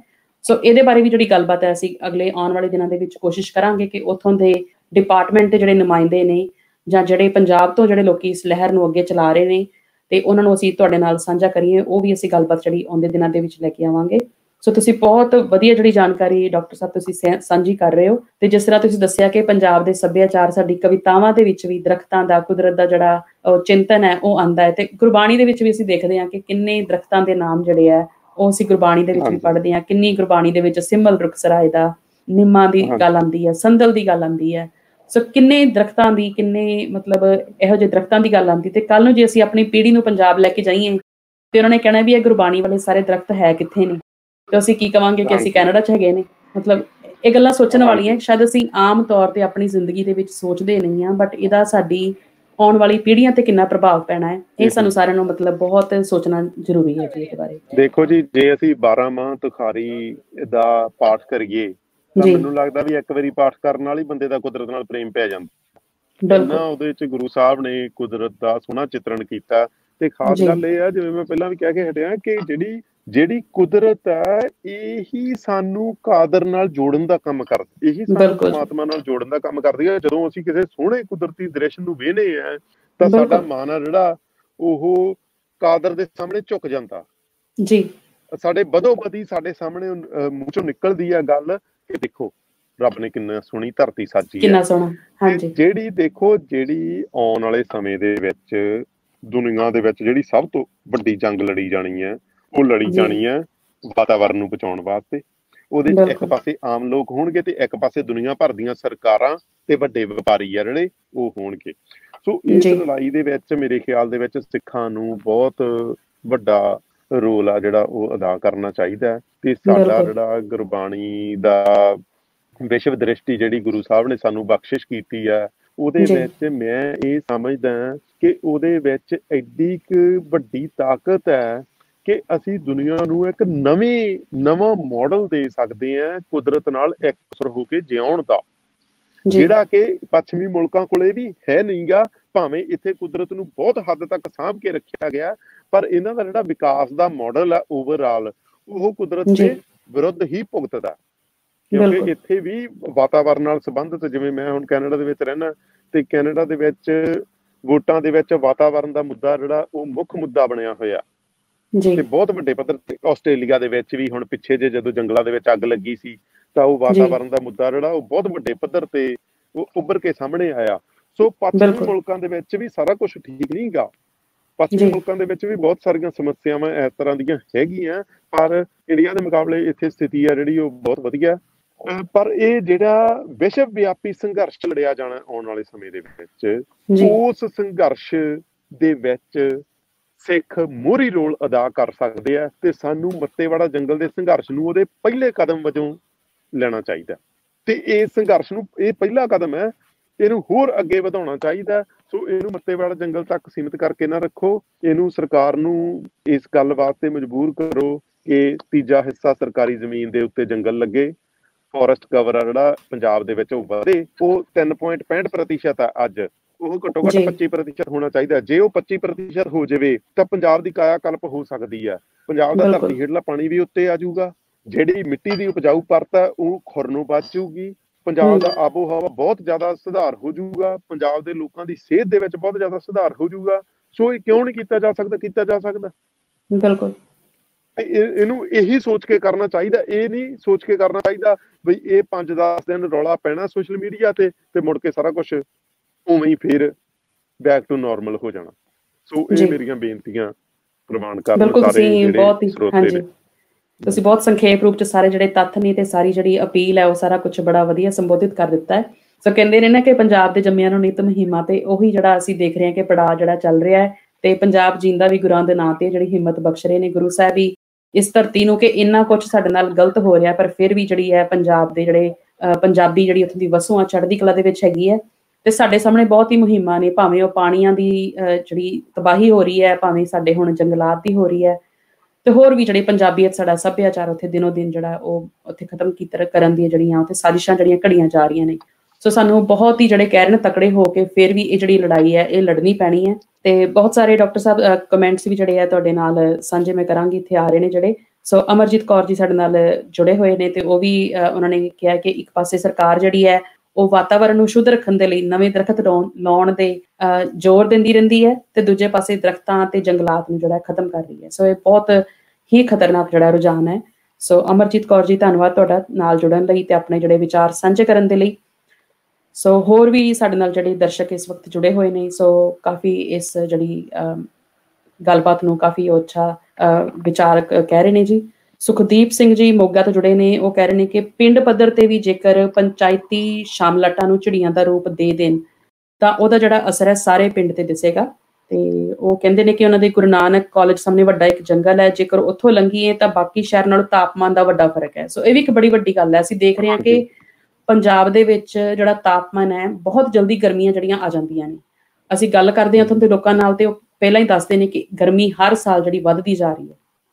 ਸੋ ਡੈਫੀਨਿਟਲੀ ਅਜੀ ਇਹਦਾ ਜਿਹੜਾ এনवायरमेंट ਦਾ ਜਿਹੜਾ ਇੰਪੈਕਟ ਪੈ ਰਿਹਾ ਹੈ। ਸੜਕਾਂ ਬਣ ਰਹੀਆਂ ਨੇ ਸਾਈਡ ਤੋਂ ਸਾਰੇ ਜਿਹੜੇ ਦਰਖਤ ਨੇ ਕੱਟੇ ਜਾ ਰਹੇ ਨੇ। ਜੇ ਕੋਈ ਸਾਈਕਲ ਚਲਾ ਰਿਹਾ ਹੋਵੇ ਕੋਈ ਤੁਰ ਰਿਹਾ ਹੋਵੇ ਤੇ ਉਹ ਵਿਚਾਰਾ ਕਿੱਥੇ ਕਹਿੰਦੇ ਨੇ 2 ਮਿੰਟ ਦੀ ਸ਼ਾਨ ਲੈਣੀ ਹੋਵੇ ਉਹਨੇ ਕੁਦਰਤ ਦਾ ਆਨੰਦ ਮਾਣਨਾ ਹੋਵੇ ਤੇ ਬੈਠਣ ਲਈ ਕੋਈ ਜਗ੍ਹਾ ਹੀ ਨਹੀਂ ਹੈ। ਇਹ ਕੁਝ ਰਿਹਾ ਹੀ ਨਹੀਂ ਉੱਥੇ ਤੇ ਕਿਵੇਂ ਕਿਵੇਂ ਉਹ ਮਤਲਬ ਰਹੇਗਾ। ਸੋ ਸਾਰਾ ਕੁਝ ਹੋਰ ਬੇਨਤੀ ਕਰਨੀ ਚਾਹੁੰਦਾ ਜੀ ਜਿਵੇਂ ਮੈਂ ਪਹਿਲਾਂ ਕਿਹਾ ਕਿ ਸਰਕਾਰ ਤੇ ਇਸ ਗੱਲ ਵਾਸਤੇ ਦਬਾਅ ਪਾਉਣਾ ਚਾਹੀਦਾ ਕਿ ਉਹ ਇੱਕ ਸੂਚੀ ਤਿਆਰ ਕਰੇ ਉਹ ਸੂਚੀ ਨੂੰ ਜਨਤਕ ਤੌਰ ਤੇ ਉਪਲਬਧ ਕਰਾਵੇ ਤੇ ਉੱਥੇ ਉੱਥੇ ਸੈਰ ਸਪਾਟੇ ਨੂੰ ਉਤਸ਼ਾਹਿਤ ਕਰਨ ਵਾਸਤੇ ਨਵੇਂ ਉਪਰਾਲੇ ਕਰੇ। ਸੋ ਮੈਂ ਸਾਰੇ ਸਰੋਤਿਆਂ ਨੂੰ ਵੀ ਇਹ ਬੇਨਤੀ ਕਰਦਾ ਕਿ ਆਪੋ ਆਪਣੇ ਜ਼ਿਲ੍ਹੇ ਦੇ ਵਿੱਚ ਘੱਟੋ ਘੱਟ ਸਾਨੂੰ ਆਇਡੈਂਟੀਫਾਈ ਕਰਨੇ ਚਾਹੀਦੇ ਆ ਉਹ ਸਪੌਟ ਜਿੱਥੇ ਜਿੱਥੇ ਜੰਗਲ ਹੈਗੇ ਆ। ਬਿਲਕੁਲ। ਉਹਨਾਂ ਨੂੰ ਆਇਡੈਂਟੀਫਾਈ ਕਰਕੇ ਆਪਦੇ ਵੱਲੋਂ ਹੀ ਸਾਨੂੰ ਇੱਕ ਸੂਚੀ ਵੀ ਤਿਆਰ ਕਰਨੀ ਚਾਹੀਦੀ ਹੈ ਤੇ ਇਸ ਗੱਲ ਬਾਰੇ ਸਾਨੂੰ ਬਹੁਤ ਚੇਤਨ ਰਹਿਣਾ ਚਾਹੀਦਾ ਹੈ ਕਿ ਉਹ ਜਿੱਥੇ ਜਿੱਥੇ ਜੰਗਲ ਹੈਗੇ ਆ, ਉਹਨਾਂ ਨੂੰ ਉਜਾੜ ਕੇ ਕਿਤੇ ਹੋਰ ਪ੍ਰੋਜੈਕਟ ਤਾਂ ਨਹੀਂ ਲੱਗ ਰਹੇ। ਕਈ ਵਾਰੀ ਹੁੰਦਾ ਕੀ ਹੈ ਕਿ ਇੱਕ ਇੱਕ ਗੱਲ ਆ ਜਿਹੜੀ ਉਹ ਮੁੱਦਾ ਬਣ ਜਾਂਦੀ ਹੈ, ਪਰ 10 ਉਹੋ ਜੀਆਂ ਹੋਰ ਗੱਲਾਂ ਜਿਹੜੀਆਂ ਮੁੱਦਾ ਬਣੇ ਤੋਂ ਬਿਨਾ ਹੀ ਵਾਪਰ ਜਾਂਦੀਆਂ। ਬਿਲਕੁਲ। ਸੋ ਸਾਨੂੰ ਇਸ ਗੱਲ ਬਾਰੇ ਵੀ ਚੇਤਨ ਹੋਣਾ ਚਾਹੀਦਾ ਹੈ ਕਿ ਪੰਜਾਬ ਦੇ ਸਾਰੇ ਜ਼ਿਲ੍ਹਿਆਂ ਦੇ ਵਿੱਚ ਜਿੰਨੀਆਂ ਵੀ ਥਾਵਾਂ ਤੇ ਜੰਗਲ ਹੈ ਉਹ ਸੁਰੱਖਿਅਤ ਰਹਿਣ। ਸੋ ਇਹ ਮੱਤੇਵਾੜਾ ਜੰਗਲ ਦਾ ਸੰਘਰਸ਼ ਹੈ ਜਿਹੜਾ ਇਹ ਸਿਰਫ ਇੱਕ ਜੰਗਲ ਤੱਕ ਸੀਮਿਤ ਨਹੀਂਗਾ ਜੇ ਇਸ ਵਾਰ ਲੋਕ ਸਰਕਾਰ ਨੂੰ ਫੈਸਲਾ ਵਾਪਸ ਲੈਣ ਦੇ ਵਿੱਚ ਮਜਬੂਰ ਕਰਨ ਲਈ ਕਾਮਯਾਬ ਹੋ ਗਏ ਤਾਂ ਇਹਦਾ ਆਉਣ ਵਾਲੇ ਭਵਿੱਖ ਤੇ ਪੰਜਾਬ ਦੇ ਉੱਤੇ ਬਹੁਤ ਚੰਗਾ ਅਸਰ ਪਊਗਾ। ਸੋ ਮੇਰੀ ਬੇਨਤੀ ਹੈ ਕਿ ਇਹਨੂੰ ਹਰ ਹੀਲੇ ਹਰ ਹੀਲਾ ਵਰਤ ਕੇ ਸੰਘਰਸ਼ ਨੂੰ ਲੜਨਾ ਚਾਹੀਦਾ ਤੇ ਜਿਹੜੇ ਵੀ ਲੋਕ ਜਿਹੜੇ ਪੰਜਾਬ ਦੇ ਸਾਹਿਤਕਾਰ ਨੇ ਪੰਜਾਬ ਦੇ ਜਥੇਬੰਦੀਆਂ ਬਣੀਆਂ ਹੋਈਆਂ ਨੇ ਲੋਕ ਪੱਖੀ ਲੋਕ ਇਨਸਾਫ ਦੀਆਂ ਗੱਲਾਂ ਕਰਦੇ ਆ ਉਹ ਬਹੁਤ ਹੱਦ ਤੱਕ ਹਜੇ ਤੱਕ ਚੁੱਪ ਬੈਠੇ ਆ ਤੇ ਉਹਨਾਂ ਨੇ ਕੋਈ ਖਾਸ ਰਿਐਕਸ਼ਨ ਨਹੀਂ ਦਿੱਤਾ। ਸੋ ਇਹ ਗੱਲ ਵੀ ਆਮ ਲੋਕਾਂ ਨੂੰ ਸਾਰਿਆਂ ਨੂੰ ਨੋਟ ਕਰਨੀ ਚਾਹੀਦੀ ਹੈ ਨੋਟਿਸ ਲੈਣਾ ਚਾਹੀਦਾ ਕਿ ਕੌਣ ਅਸਲ ਦੇ ਵਿੱਚ ਪੰਜਾਬ ਹਿਤੈਸ਼ੀ ਹੈ ਤੇ ਕੌਣ ਸਿਰਫ ਗੱਲਾਂ ਬਾਤਾਂ ਕਰਕੇ ਹੀ ਪੰਜਾਬ ਦੇ ਹੱਕ ਦੇ ਵਿੱਚ ਆਪਦੀ ਇਮੇਜ ਬਿਲਡ ਕਰ ਰਹੇ ਆ। ਸੋ ਇਸ ਗੱਲ ਬਾਰੇ ਚੇਤਨ ਰਹਿਣਾ ਚਾਹੀਦਾ। ਬਿਲਕੁਲ। ਸੋ ਬਹੁਤ ਬਹੁਤ ਧੰਨਵਾਦ ਡਾਕਟਰ ਸਾਹਿਬ ਤੁਹਾਡਾ ਤੇ ਤੁਸੀਂ ਬਹੁਤ ਵਧੀਆ ਜਿਹੜੇ ਤੱਥ ਜਾਣਕਾਰੀ ਸਾਡੇ ਸਾਰੇ ਸਾਹਮਣੇ ਲਿਆਂਦੀ ਹੈ। ਤੋਂ ਆਸ ਹੈ ਕਿ ਜਿਹੜੇ ਸਾਡੇ ਦਰਸ਼ਕ ਸਾਨੂੰ ਦੇਖ ਰਹੇ ਸੀ ਜਿਨ੍ਹਾਂ ਨੇ ਅੱਜ ਦੀ ਇਹ ਡਿਸਕਸ਼ਨ ਨੂੰ ਸੁਣਿਆ ਤੇ ਤੁਸੀਂ ਇਹਨੂੰ ਅੱਗੇ ਵੀ ਆਪਣੇ ਪਰਿਵਾਰਾਂ ਦੇ ਨਾਲ ਸਾਂਝਾ ਕਰੋ ਤੇ ਜਿਹੜੀ ਇਹ ਅਵੇਅਰਨੈਸ ਦੀ ਮੁਹਿੰਮ ਹੈ ਅਸੀਂ ਬਾਹਰਲੇ ਦੇਸ਼ਾਂ ਵਿੱਚ ਬੈਠੇ ਹੋਏ ਸਿਰਫ ਜਿਹੜੀ ਅਵੇਅਰਨੈਸ ਜਿਹੜੀ ਕਰ ਸਕਦੇ ਆ ਅਸੀਂ ਇਸ ਜਾਣਕਾਰੀ ਨੂੰ ਅੱਗੇ ਲੈ ਕੇ ਆਪਣੇ ਜਿਹੜੇ ਪੰਜਾਬ ਰਹਿੰਦੇ ਕਿਉਂਕਿ ਪੰਜਾਬ ਰਹਿੰਦਿਆਂ ਵੀ ਦੇਖੋ ਜਿਸ ਤਰ੍ਹਾਂ ਪਹਿਲਾਂ ਮੈਂ ਕਿਹਾ ਕਿ ਪੰਜਾਬ ਰਹਿੰਦਿਆਂ ਵੀ ਸਾਨੂੰ ਸ਼ਾਇਦ ਮੱਤੇਵਾੜਾ ਦੇ ਜੰਗਲਾਂ ਬਾਰੇ ਨਹੀਂ ਪਤਾ ਸੀ ਪਰ ਅੱਜ ਲੋੜ ਹੈ ਕਿ ਅਸੀਂ ਆਪਣੇ ਇਲਾਕਿਆਂ ਦੇ ਵਿੱਚ ਜ਼ਰੂਰ ਦੇਖੀਏ ਕਿ ਕਿੱਥੇ-ਕਿੱਥੇ ਜੰਗਲਾਤ ਨੇ ਆਪਾਂ ਉਹਦੀ ਸੂਚੀ ਜਿਹੜੀ ਹੈ ਸਾਡੇ ਕੋਲ ਸੂਚੀਆਂ ਵੀ ਨਹੀਂ ਹੈਗੀਆਂ। ਅਸੀਂ ਉਹ ਸੂਚੀਆਂ ਤੇ ਕੰਮ ਕਰੀਏ। ਆਪਣੇ ਆਪਣੇ ਜਿਹੜੇ ਸੋਸ਼ਲ ਐਕਟਿਵਿਸਟ ਨੇ ਆਰਗੇਨਾਈਜੇਸ਼ਨਸ ਜਿਹੜੀਆਂ ਹੈਗੀਆਂ ਨੇ ਪੰਜਾਬ ਦੇ ਵਿੱਚ ਉਹਨਾਂ ਨੂੰ ਵੀ ਅਸੀਂ ਉੱਥੇ ਉਹਨਾਂ ਨੂੰ ਕਰੀਏ ਉਹਨਾਂ ਨੂੰ ਕਿ ਸਾਵਧਾਨ ਕਰੀਏ ਉਹਨਾਂ ਨੂੰ। ਕਿ ਉਹ ਵੀ ਜਿਹੜਾ ਇਸ ਪੱਖ ਤੋਂ ਜਿਹੜਾ ਕੰਮ ਲੈਣ ਤੇ ਉਹ ਸਾਡੇ ਜੰਗਲਾਤ, ਸਾਡਾ এনवायरमेंट ਸਾਡੀ ਕੁਦਰਤ ਜਿਹੜੀ ਹੈ ਉਹਨੂੰ ਬਚਾਉਣ ਦੇ ਲਈ ਕੋਈ ਮੁਹਿੰਮ ਤੋਰਨ ਤੇ ਆਮ ਲੋਕਾਂ ਦੇ ਵਿੱਚ ਵੀ ਜਿਹੜੀ ਹੈ ਇਹ ਅਵੇਅਰਨੈਸ ਪੈਦਾ ਹੋਵੇ। ਸੋ ਬਹੁਤ ਜ਼ਰੂਰੀ ਹੈ ਜੀ, ਲੋਕ ਲਹਿਰ ਹੀ ਇਸ ਜਿਹੜੇ ਸੰਕਟ ਨੂੰ ਰੋਕ ਸਕਦੀ ਹੈ ਤੇ ਇਹਨੂੰ ਰੋਕਣਾ ਬਹੁਤ ਜ਼ਰੂਰੀ ਹੈ ਕਿਉਂਕਿ 4000 ਏਕੜ ਦੇ ਵਿੱਚ ਜਿਹੜਾ ਇਹ ਜੰਗਲ ਫੈਲਿਆ ਹੋਇਆ ਹੈ, ਇਹ ਪੰਜਾਬ ਦਾ ਇੱਕ ਸਭ ਤੋਂ ਵੱਡਾ ਜੰਗਲ ਹੈ ਤੇ ਜੇ ਇੱਥੋਂ ਦੀ ਕੁਦਰਤ ਦੇ ਨਾਲ ਅਸੀਂ ਕਰੋਪੀ ਕਰਾਂਗੇ ਤਾਂ ਉਹ ਸਾਡੀਆਂ ਆਉਣ ਵਾਲੀਆਂ ਨਸਲਾਂ ਜਿਹੜੀਆਂ ਉਹ ਪੰਜਾਬ ਨੂੰ ਭੁਗਤਣਾ ਪਏਗਾ। ਸੋ ਇੱਕ ਵਕਤ ਹੈ ਕਿ ਅੱਜ ਅਸੀਂ ਇੱਕ ਸਟੈਂਡ ਲਈਏ ਤੇ ਇਹਦੇ ਵਾਸਤੇ ਅਸੀਂ ਇਕਜੁੱਟ ਹੋਈਏ ਅਸੀਂ ਇਹਦੇ ਵਿੱਚ ਕੋਈ ਜਥੇਬੰਦੀ ਚ ਨਾ ਫਸੀਏ ਸਾਰੇ ਏਕਤਾ ਦੇ ਨਾਲ ਕੰਮ ਕਰਕੇ ਆਪਣੇ এনवायरमेंट ਨੂੰ ਆਪਣੇ ਕੁਦਰਤ ਨੂੰ ਬਚਾਈਏ ਜੀ। ਸੋ ਡਾਕਟਰ ਸਾਹਿਬ ਜਾਣ ਤੋਂ ਪਹਿਲਾਂ ਜੇ ਤੁਸੀਂ ਕੋਈ ਆਖਰੀ ਕਮੈਂਟ ਕੋਈ ਮੈਸੇਜ ਜਿਹੜਾ ਦੇਣਾ ਚਾਹੁੰਦੇ ਹੋ ਤਾਂ ਜਰੂਰ ਤੁਸੀਂ ਸਾਂਝਾ ਕਰ ਸਕਦੇ ਹੋ ਜੀ। ਆਖਰੀ ਕਮੈਂਟ ਮੇਰਾ ਇਹੀ ਹੈ ਕਿ ਜੰਗਲ ਆ ਜਿਹੜਾ ਉਹ ਇੱਕ ਜਿਉਂਦੀ ਜਾਗਦੀ ਸ਼ੈ ਆ। ਉਹਦੇ ਨਾਲ ਸਾਨੂੰ ਪਿਆਰ ਪਾਉਣਾ ਚਾਹੀਦਾ ਉਹਦੇ ਨਾਲ ਸਾਡਾ ਆਪਣਾ ਜੀਵਨ ਵੀ ਐਨਰਿਚ ਹੋਊਗਾ। ਮੈਂ ਆ ਜਿਹੜੀ ਜਗ੍ਹਾ ਤੇ ਬੈਠਾ ਇੱਥੇ ਅਕਸਰ ਹੀ ਆ ਕੇ ਮੈਂ ਪੜਦਾ ਮੈਂ ਆਪਦੇ ਥੀਸਿਸ ਦਾ ਹਿੱਸਾ ਵੀ ਇੱਥੇ ਬਹਿ ਕੇ ਲਿਖਿਆ ਕਾਫੀ। ਇਹੋ ਜਿਹੀਆਂ ਮੈਂ ਆਪਦੇ ਘਰ ਦੇ ਆਲੇ ਦੁਆਲੇ ਹੋਰ ਬਹੁਤ ਜਗ੍ਹਾਵਾਂ ਜਿਹੜੀਆਂ ਉਹ ਆਇਡੈਂਟੀਫਾਈ ਕੀਤੀਆਂ ਵੀ ਆ ਮੈਨੂੰ ਲੱਗਦਾ ਹੈ ਵੀ ਜੇ ਮੈਂ ਇਹੋ ਜਿਹੀਆਂ ਜਗ੍ਹਾਵਾਂ ਮੇਰੇ ਘਰ ਦੇ ਨੇੜੇ ਨਾ ਹੁੰਦੀਆਂ ਤਾਂ ਮੇਰਾ ਜੀਵਨ ਜਿਹੜਾ ਹੁਣ ਨਾਲੋਂ ਬਹੁਤ ਗਰੀਬ ਹੋਣਾ ਸੀਗਾ। ਅੰਦਰੂਨੀ ਪੱਖ ਤੋਂ। ਜੀ। ਤੋਂ ਇਹੋ ਜਿਹੀਆਂ ਥਾਵਾਂ ਜਿਹੜੀਆਂ ਉਹ ਸਾਨੂੰ ਹਰ ਪਿੰਡ ਦੇ ਨੇੜੇ ਹਰ ਸ਼ਹਿਰਾਂ ਦੇ ਗਲੀ ਮਹੱਲੇ ਦੇ ਨੇੜੇ ਉਹ ਇਹੋ ਜਿਹੀਆਂ ਥਾਵਾਂ ਜਿਹੜੀਆਂ ਉਹ ਉਸਾਰਨੀਆਂ ਚਾਹੀਦੀਆਂ ਜਿੱਥੇ ਵੀ ਸ਼ਹਿਰਾਂ ਦੇ ਵਿੱਚ ਨਵੀਂ ਡਿਵੈਲਪਮੈਂਟ ਹੁੰਦੀ ਹੈ ਉੱਥੇ ਵੀ ਡਿਵੈਲਪਰ ਤੇ ਕੰਡੀਸ਼ਨ ਲੱਗਣੀ ਚਾਹੀਦੀ ਹੈ ਕਿ ਉਹ ਫੋਰੈਸਟ ਕਵਰ ਜਿਹੜਾ ਉਹ ਹੈ 10 20 ਏਕੜ 50 ਏਕੜ ਜਿੱਦੀ ਵੀ ਵੱਡੀ ਡਿਵੈਲਪਮੈਂਟ ਹੈ ਉਹਦੇ ਹਿਸਾਬ ਨਾਲ। ਸੋ ਇਹ ਗੱਲਾਂ ਬਹੁਤ ਜ਼ਰੂਰੀ ਨੇ। ਅਦਰਵਾਈਜ਼ ਤਾਂ ਜਿੱਧਰ ਨੂੰ ਪੰਜਾਬ ਦੀ ਗੱਲ ਜਾ ਰਹੀ ਆ ਪੰਜਾਬ ਜਿਹੜਾ ਹੋਰ 20 30 ਸਾਲਾਂ ਦੇ ਵਿੱਚ ਰਹਿਣ ਯੋਗ ਨਹੀਂ ਰਹਿਣਾ। ਉੱਥੇ ਤਪਸ਼ੀ ਇੰਨੀ ਜ਼ਿਆਦਾ ਵੱਧ ਜਾਣੀ ਹੈ ਜਦੋਂ ਦਰਖਤ ਹੀ ਸਾਰੇ ਖਤਮ ਹੋ ਗਏ। ਸੋ ਸਾਰਿਆਂ ਨੂੰ ਮੇਰੀ ਬੇਨਤੀ ਹੈ ਕਿ ਇਸ ਸੰਘਰਸ਼ ਨੂੰ ਪੰਜਾਬ ਦੀ ਹੋਂਦ ਦਾ ਸੰਘਰਸ਼ ਸਮਝ ਕੇ ਲੜਿਆ ਜਾਣਾ ਚਾਹੀਦਾ ਨਾ ਕਿ ਇੱਕ ਸਿਰਫ ਇੱਕ ਇਲਾਕੇ ਦਾ ਮੁੱਦਾ ਸਮਝ ਕੇ ਲੜਿਆ ਜਾਣਾ ਚਾਹੀਦਾ। ਤੇ ਮੈਂ ਬੇਨਤੀ ਕਰਦਾ ਮੈਂ ਪਹਿਲਾਂ ਵੀ ਫੇਸਬੁੱਕ ਰਾਹੀਂ ਵੀ ਕੀਤੀ ਸੀਗੀ ਬਈ ਸਿੰਘ ਸਾਹਿਬ ਗਿਆਨੀ ਹਰਪ੍ਰੀਤ ਸਿੰਘ ਜੀ ਨੂੰ ਮੇਰੀ ਬੇਨਤੀ ਹੈ ਕਿ ਉਹ ਅੱਗੇ ਹੋ ਕੇ ਅਗਵਾਈ ਕਰਨ ਸਾਰੇ ਸੰਘਰਸ਼ ਦੀ। ਤੇ ਹੋਰ ਵੀ ਸਮੂਹ ਸਿੱਖ ਜਥੇਬੰਦੀਆਂ ਜਿਹੜੀਆਂ ਉਹਨਾਂ ਨੂੰ ਵੀ ਅੱਗੇ ਹੋ ਕੇ ਇਸ ਸੰਘਰਸ਼ ਦੀ ਵਾਗਡੋਰ ਜਿਹੜੀ ਉਹ ਆਪਦੇ ਹੱਥ ਦੇ ਵਿੱਚ ਲੈਣੀ ਚਾਹੀਦੀ ਆ। ਸੋ ਇੰਨੀਆਂ ਕੁ ਬੇਨਤੀਆਂ ਮੈਂ ਕਰਦਾ ਹੋਇਆ ਕਿ ਮੈਂ ਜਾ ਚੁੱਕਿਆ ਜੀ। ਵਾਹਿਗੁਰੂ ਜੀ ਕਾ ਖਾਲਸਾ। ਸਾਹਿਬ ਵਾਹਿਗੁਰੂ ਜੀ ਕੀ ਫਤਿਹ। ਸੋ ਬਹੁਤ ਬਹੁਤ ਧੰਨਵਾਦ ਤੁਹਾਡਾ ਇੱਕ ਵਾਰੀ ਫਿਰ ਤੋਂ। ਸੋ ਦੋਸਤੋ ਜਿਵੇਂ ਡਾਕਟਰ ਸਾਹਿਬ ਨੇ ਵੀ ਕਿਹਾ ਸੋ ਬਹੁਤ ਜ਼ਰੂਰੀ ਹੈ ਕਿ ਆਪਾਂ ਜਿਹੜੀ ਹੈ ਇਸ ਮੁਹਿੰਮ ਦਾ ਹਿੱਸਾ ਬਣੀਏ। ਅਸੀਂ ਇਕਜੁੱਟ ਹੋ ਕੇ ਜਿਹੜਾ ਹੈ ਆਪਣੇ ਪੰਜਾਬ ਨੂੰ ਬਚਾਉਣ ਦੇ ਲਈ ਕਹਿੰਦੇ ਕਿ ਇਸ ਵਕਤ ਜਿਹੜੀ ਮੁਹਿੰਮ ਚੱਲ ਰਹੀ ਹੈ ਮੱਤੇਵਾੜਾ ਜੰਗਲ ਬਚਾਓ ਪੰਜਾਬ ਬਚਾਓ। ਸੋ ਅਸੀਂ ਜੇ ਪੰਜਾਬ ਨੂੰ ਬਚਾਉਣਾ ਚਾਹੁੰਦੇ ਆ ਤਾਂ ਅਸੀਂ ਜ਼ਰੂਰ ਆਪਣੇ ਜੰਗਲਾਤ ਨੂੰ ਜਿਹੜਾ ਜੀ, ਉਹ ਬਚਾਈਏ। ਸੋ ਤੁਸੀਂ ਜੇ ਡਿਸਕਸ਼ਨ ਤੁਹਾਨੂੰ ਚੰਗੀ ਲੱਗੇ ਤਾਂ ਪਲੀਜ਼ ਇਹਨੂੰ ਅਵੇਅਰ ਕਰਨ ਲਈ ਲੋਕਾਂ ਨੂੰ ਜਿਹੜਾ, ਇਹਨੂੰ ਅਸੀਂ ਹੋਰ ਅੱਗੇ ਪਹੁੰਚਾਈਏ। ਆਉਣ ਵਾਲੇ ਦਿਨਾਂ ਦੇ ਵਿੱਚ ਅਸੀਂ ਕੋਸ਼ਿਸ਼ ਕਰਾਂਗੇ ਕਿ ਅਸੀਂ ਹੋਰ ਪੰਜਾਬ ਤੋਂ ਜਿਹੜੀਆਂ ਆਰਗੇਨਾਈਜੇਸ਼ਨਸ ਅਸੀਂ ਇਸ ਪ੍ਰੋਗਰਾਮ ਦੇ ਰਾਹੀਂ ਜਿਹੜੇ ਆਰਗੇਨਾਈਜੇਸ਼ਨਸ ਆਲਰੇਡੀ ਕੰਮ ਵੀ ਕਰ ਰਹੀਆਂ ਨੇ। ਸੋ ਪੰਜਾਬ ਦੇ ਵਿੱਚੋਂ ਜਿਹੜੀ ਇਸ ਲਹਿਰ ਨੂੰ ਚਲਾਉਣ ਦਾ ਜਿਹੜਾ ਉਦਮ ਮਿਲਿਆ ਉਹ ਸੱਤ ਆਰਗੇਨਾਈਜੇਸ਼ਨ ਜਿਹੜਾ ਇੱਕ ਸੋਸ਼ਲ ਮੀਡੀਆ ਤੇ ਪੇਜ ਹੈ, ਉਹਨਾਂ ਨੇ ਇੱਕ ਲਹਿਰ ਪੰਜਾਬ ਦੀ ਯੂਨੀਵਰਸਿਟੀਆਂ ਦੇ ਜਿਹੜੇ ਨੌਜਵਾਨ ਨੇ ਇਹਨਾਂ ਨੇ ਸ਼ੁਰੂ ਕੀਤੀ ਹੋਈ ਹੈ। ਸੋ ਅਸੀਂ ਉਹਨਾਂ ਦਾ ਵੀ ਧੰਨਵਾਦ ਕਰਦੇ ਹਾਂ ਕਿ ਉਹਨਾਂ ਨੇ ਜਿਹੜਾ ਬਾਕੀ ਦੁਨੀਆ ਨੂੰ ਇਸ ਪਾਸੇ ਜਗਾ ਰਹੇ ਨੇ। ਇਸ ਤੋਂ ਇਲਾਵਾ ਇਕੋ ਸਿੱਖ ਆਰਗੇਨਾਈਜੇਸ਼ਨ ਤੇ ਹੋਰ ਜਿੰਨੀਆਂ ਵੀ ਜਥੇਬੰਦੀਆਂ ਨੇ ਜਿੰਨਾ ਵੀ ਮੀਡੀਆ ਭਾਈਚਾਰਾ ਇਸ ਬਾਰੇ ਕੰਮ ਕਰ ਰਿਹਾ, ਤਾਂ ਸਾਰਿਆਂ ਦਾ ਧੰਨਵਾਦ ਹੈ। ਤਾਂ ਆਓ ਅਸੀਂ ਸਾਰੇ ਇਕੱਠੇ ਹੋ ਕੇ ਇੱਕ ਉਪਰਾਲਾ ਕਰੀਏ ਤੇ ਆਪਣੇ ਪੰਜਾਬ ਨੂੰ ਜਿਹੜਾ ਬਚਾਉਣ ਦੀ ਜਿਹੜੀ ਇਹ ਲਹਿਰ ਹੈ, ਇਹਦੇ ਨਾਲ ਜੁੜੀਏ। ਸੋ ਬਹੁਤ ਬਹੁਤ ਧੰਨਵਾਦ ਜੀ। ਆਉਣ ਵਾਲੇ ਦਿਨਾਂ ਦੇ ਵਿੱਚ ਅਸੀਂ ਇਸੇ ਮੁਹਿੰਮ ਦੇ ਤਹਿਤ ਜਿਹੜੀ ਹੋਰ ਜਾਣਕਾਰੀ ਹੈ ਤੁਹਾਡੇ ਨਾਲ ਲੈ ਕੇ ਜੁੜਦੇ ਰਵਾਂਗੇ। ਅੱਜ ਦਾ ਪ੍ਰੋਗਰਾਮ ਦੇਖਣ ਲਈ ਤੁਹਾਡਾ ਸਾਰਿਆਂ ਦਾ ਬਹੁਤ ਬਹੁਤ ਧੰਨਵਾਦ ਜੀ। ਵਾਹਿਗੁਰੂ ਜੀ ਕਾ ਖਾਲਸਾ ਵਾਹਿਗੁਰੂ ਜੀ ਕੀ ਫਤਿਹ।